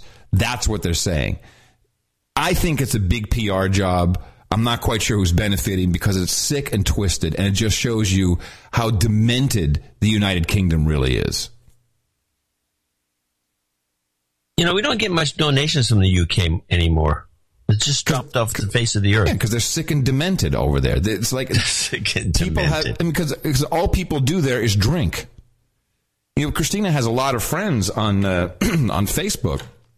Uh, From you know, she she basically grew up her her formative years as a teenager were in in and around London, and these kids, I, I love them. You know, they're very very sweet. I know them all, and and uh, they're they're amounting to absolutely nothing, zero. They're amounting to nothing, John. There's no work. There's no place to go. They're all living at home. If they're not living at home, they're living around at their friends' houses. They're, they're couch surfing. Um, I'm generalizing, and I'd love to hear from some some of our producers in Gitmo Nation East. But I agree. It's it, it, I think they're just lying in the gutter in a drunken stupor, and they're not listening to podcasts anymore. It could be. Uh, well, I only have one last weird clip, which goes off topic a little bit, but the, I just thought this was peculiar when I saw it on one of the foreign broadcasts. The priests versus imams. Okay. Just play it and you'll see what it's about. Bosnia. Catholic priests and Muslim imams face off in a charity soccer match. Religious leaders from both groups came up with the idea after local authorities said the city needed money for a new kindergarten. Thousands of fans bought tickets to the match and cheered whoever scored. The priests won 5 to 3. Was it a reality show? Isn't this going to cause some sort of an incident? The priests beat the imams five to three where was the, where did this take place? What what wonderful in uh, Bosnia. oh, when is this? Uh, is this an Endemol production? Uh, Mark Burnett will they be bringing this to uh, Mark to, Burnett. to Fox? That actually would be a great show. I, we have priests versus imams. It's a great. It's a fantastic show. You know, talking about that sort of thing, I'm up here in the you know Canadian border, so I watch Canadian TV. And get, last night they didn't have any of the American football games, so I missed all of them. But I got to see, and I didn't realize it was Canadian because I got to watch the Saskatchewan Sirens play the Vancouver Angels in lingerie football bowl. What is uh, lingerie? Like they play in lingerie? Yeah, No. yeah. It's well, it's chicks. kind of it's lingerie with some padding But they need for Is it- football. it's a football game. But is it women or, or dudes? It's women There's oh, women, the women jocks, the same kind of women that'd be wrestlers. Lingerie. Women jocks. What is it called? Lon- it's called lingerie football bowl. B O W L. And it's a and it's a major sport. I apparently in Canada. My, my wife was watching. She renamed the teams the Saskatchewan Sluts. Oh my god! Oh my god! Here's a picture of two of the contestants tonguing each other. Oh, there you have it. Oh my god! Is this is this available on Show television? notes. Show notes. Hello, yes, big time show notes. Oh my goodness! This is this is on Canadian television. Yeah. So let's get those sling boxes, everybody. We need to we need to understand what's happening. Oh my goodness! Wow! And they play football. Yeah. Oh Tackle my- football. I cannot believe that we don't have this in America. This is fantastic. I mean, I'm, I think football is a great sport now. Wow. Can get a franchise here on the ILFLUS.com site. we can get a franchise, really? I'm putting this in the show notes. What should I should? I'll put it under sports is good. Hold on, sports is is good, and you can find that. It's a new category uh, here on the show. Wow, wow, wow, wow. Can Listen, we- now, they say it's an American. I would look at this American lingerie football league, and it says it's America, but these are Canadian teams playing each other. I don't see the Americans involved. But these these are Canadian women. Canadian women are hot. It's basically for those of you, of course, listening to the podcast in the car, thinking, you know, t- trying to drive and Google this with one hand, stop because you're going to crash when you see the the images. Um, it's basically the cheerleaders are playing football. That, that's essentially what it is. But they have like lingerie on. Oh my god! Well, it's not, not. I guess it's kind of lingerie. There are no field goals, no punts. It's a kickoff to start the game in second half. The team must attempt to get a first down on every fourth. Yeah, so it's the same. And they te- well, no, because they don't punt. Uh, there are seven women on each side of the 50 yard field. It's like arena football. It's kind of closer to arena football. It's a quarterback, couple running backs, and they go for it. It's really something to see. Uh, let me see if there's video. Video. This is uh, this is. I love that first picture I got though of like the the, the two contestants kissing each other. Sexy. My goodness. So who won? Who won the uh, 2000? Uh, was Uh, you know, at the- it was tied six to six at the half, and I went to do some clips. I don't know who won. It was the Sa- it was the Saskatoon. I can look it up. Saskatchewan, and they probably play out of Saskatoon. That'd be my guess. yeah, John. Yeah. So so let me just get this straight. You uh you were pre-producing the show. Mm-hmm. Well, I couldn't watch the whole game. Mm-hmm. Right. Okay.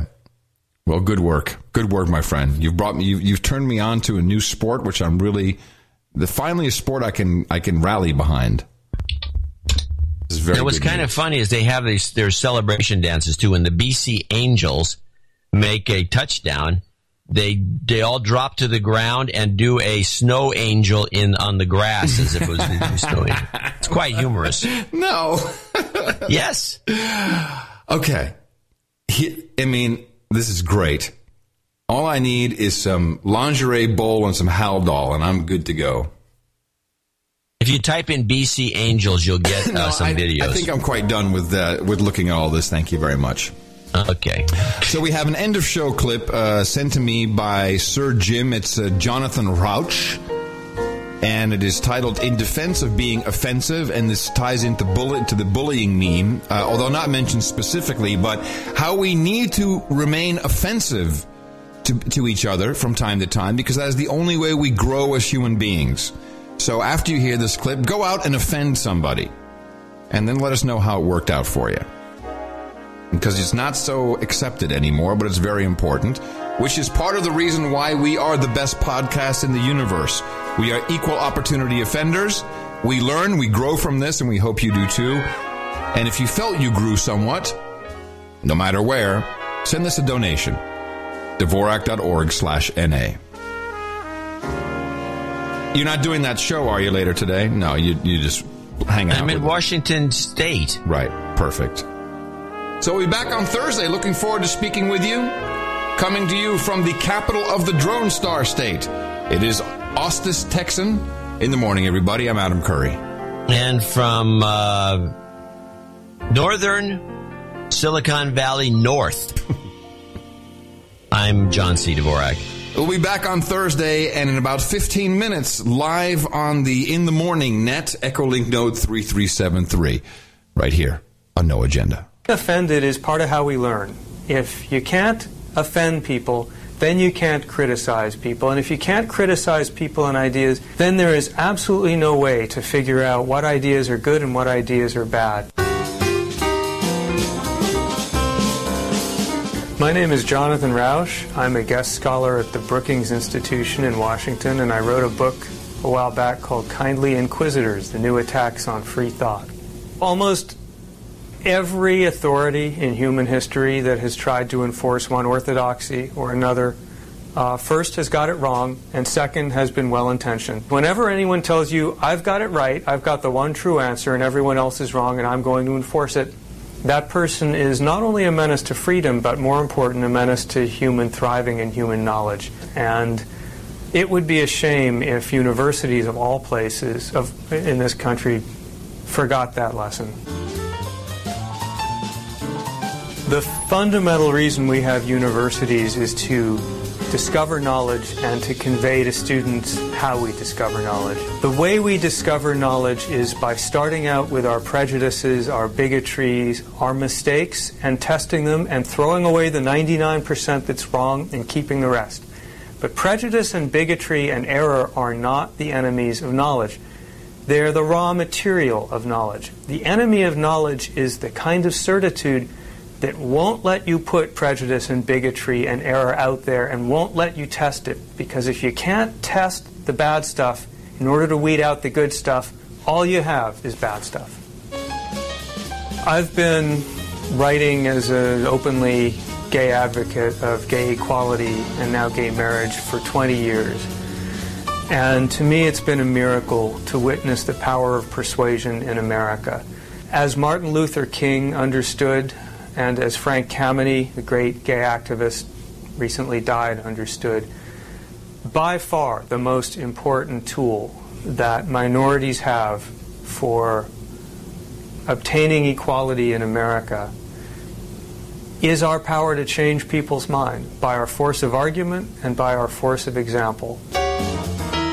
So I wrote a book called Kindly Inquisitors um, about 20 years ago, in which I argued that the biggest threat to freedom of speech in America in many ways is not from the traditional book burners and censors. It's from well intentioned liberals and progressives in many cases who want to protect minorities and want to protect people from being, as they called it, wounded by words. What they were trying to do, I called it the humanitarian impulse because basically it was trying to make society a better and kinder place. The problem with that is that it's misguided because we, members of minorities, we're not delicate flowers. We don't need to be protected from people who don't like us or respected because we can't earn their respect or admiration or change their mind by hiding from them. We have got to be in situations where we can confront and encounter them, sometimes angrily, but more often with persuasion. The humanitarian attack basically, unfortunately, stigmatizes criticism. It says hurting people's feeling with words is a bad thing. Well, it's not a good thing. I grant you that, but it's a necessary part of the knowledge creation process. Forcing people into dialogue, forcing them to criticize each other and to encounter ideas that they may not like. That is the purpose of a university, and that is the thing that saves minorities and moves humanity toward newer, better ideas. The core principle for me is the distinction between, on the one hand, what I call purism, and on the other hand, what I call pluralism. Purism is the idea that a society has to be effectively cleansed of prejudice and bigotry and hateful views, because as long as those views are around, minorities are going to feel unsafe or be unsafe.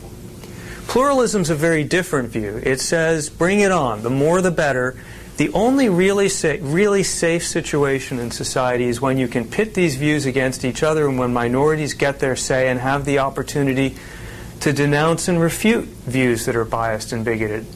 I think the right answer, and I think this has been proven by centuries, of human experience is, in fact, pluralism. We can't trust anybody in authority to make smart decisions for us about what's the acceptable point of view. And I think again and again on college campuses and elsewhere, it's been minorities and others who, at the end of the day, have stood up and said, you know, if we don't stand up for groups that take the other side, who's going to stand up for us? One of the things that the great writer H.L. Mencken once said is that no good idea was ever born that didn't start out by offending people. Being offended is part of how we learn. If you can't offend people, then you can't criticize people. And if you can't criticize people and ideas, then there is absolutely no way to figure out what ideas are good and what ideas are bad. I'm not for offending people on purpose, but is offendedness an absolutely indispensable part of the process of developing knowledge and living together as a society? Absolutely. And is it a dangerous situation when someone can shut down the search for truth by saying, oh, that offends me? Absolutely. Back, got some pressure, steps up in the pocket, just lofted, and Brittany Tegler right there for the interception. Looking long, looking for Kraus. She's got it. Great catch. I think she just shot. Alfano comes off one tackle, leans forward, and I think, yeah, she did. Touchdown. Podcast in the universe. Dvorak.org slash N-A.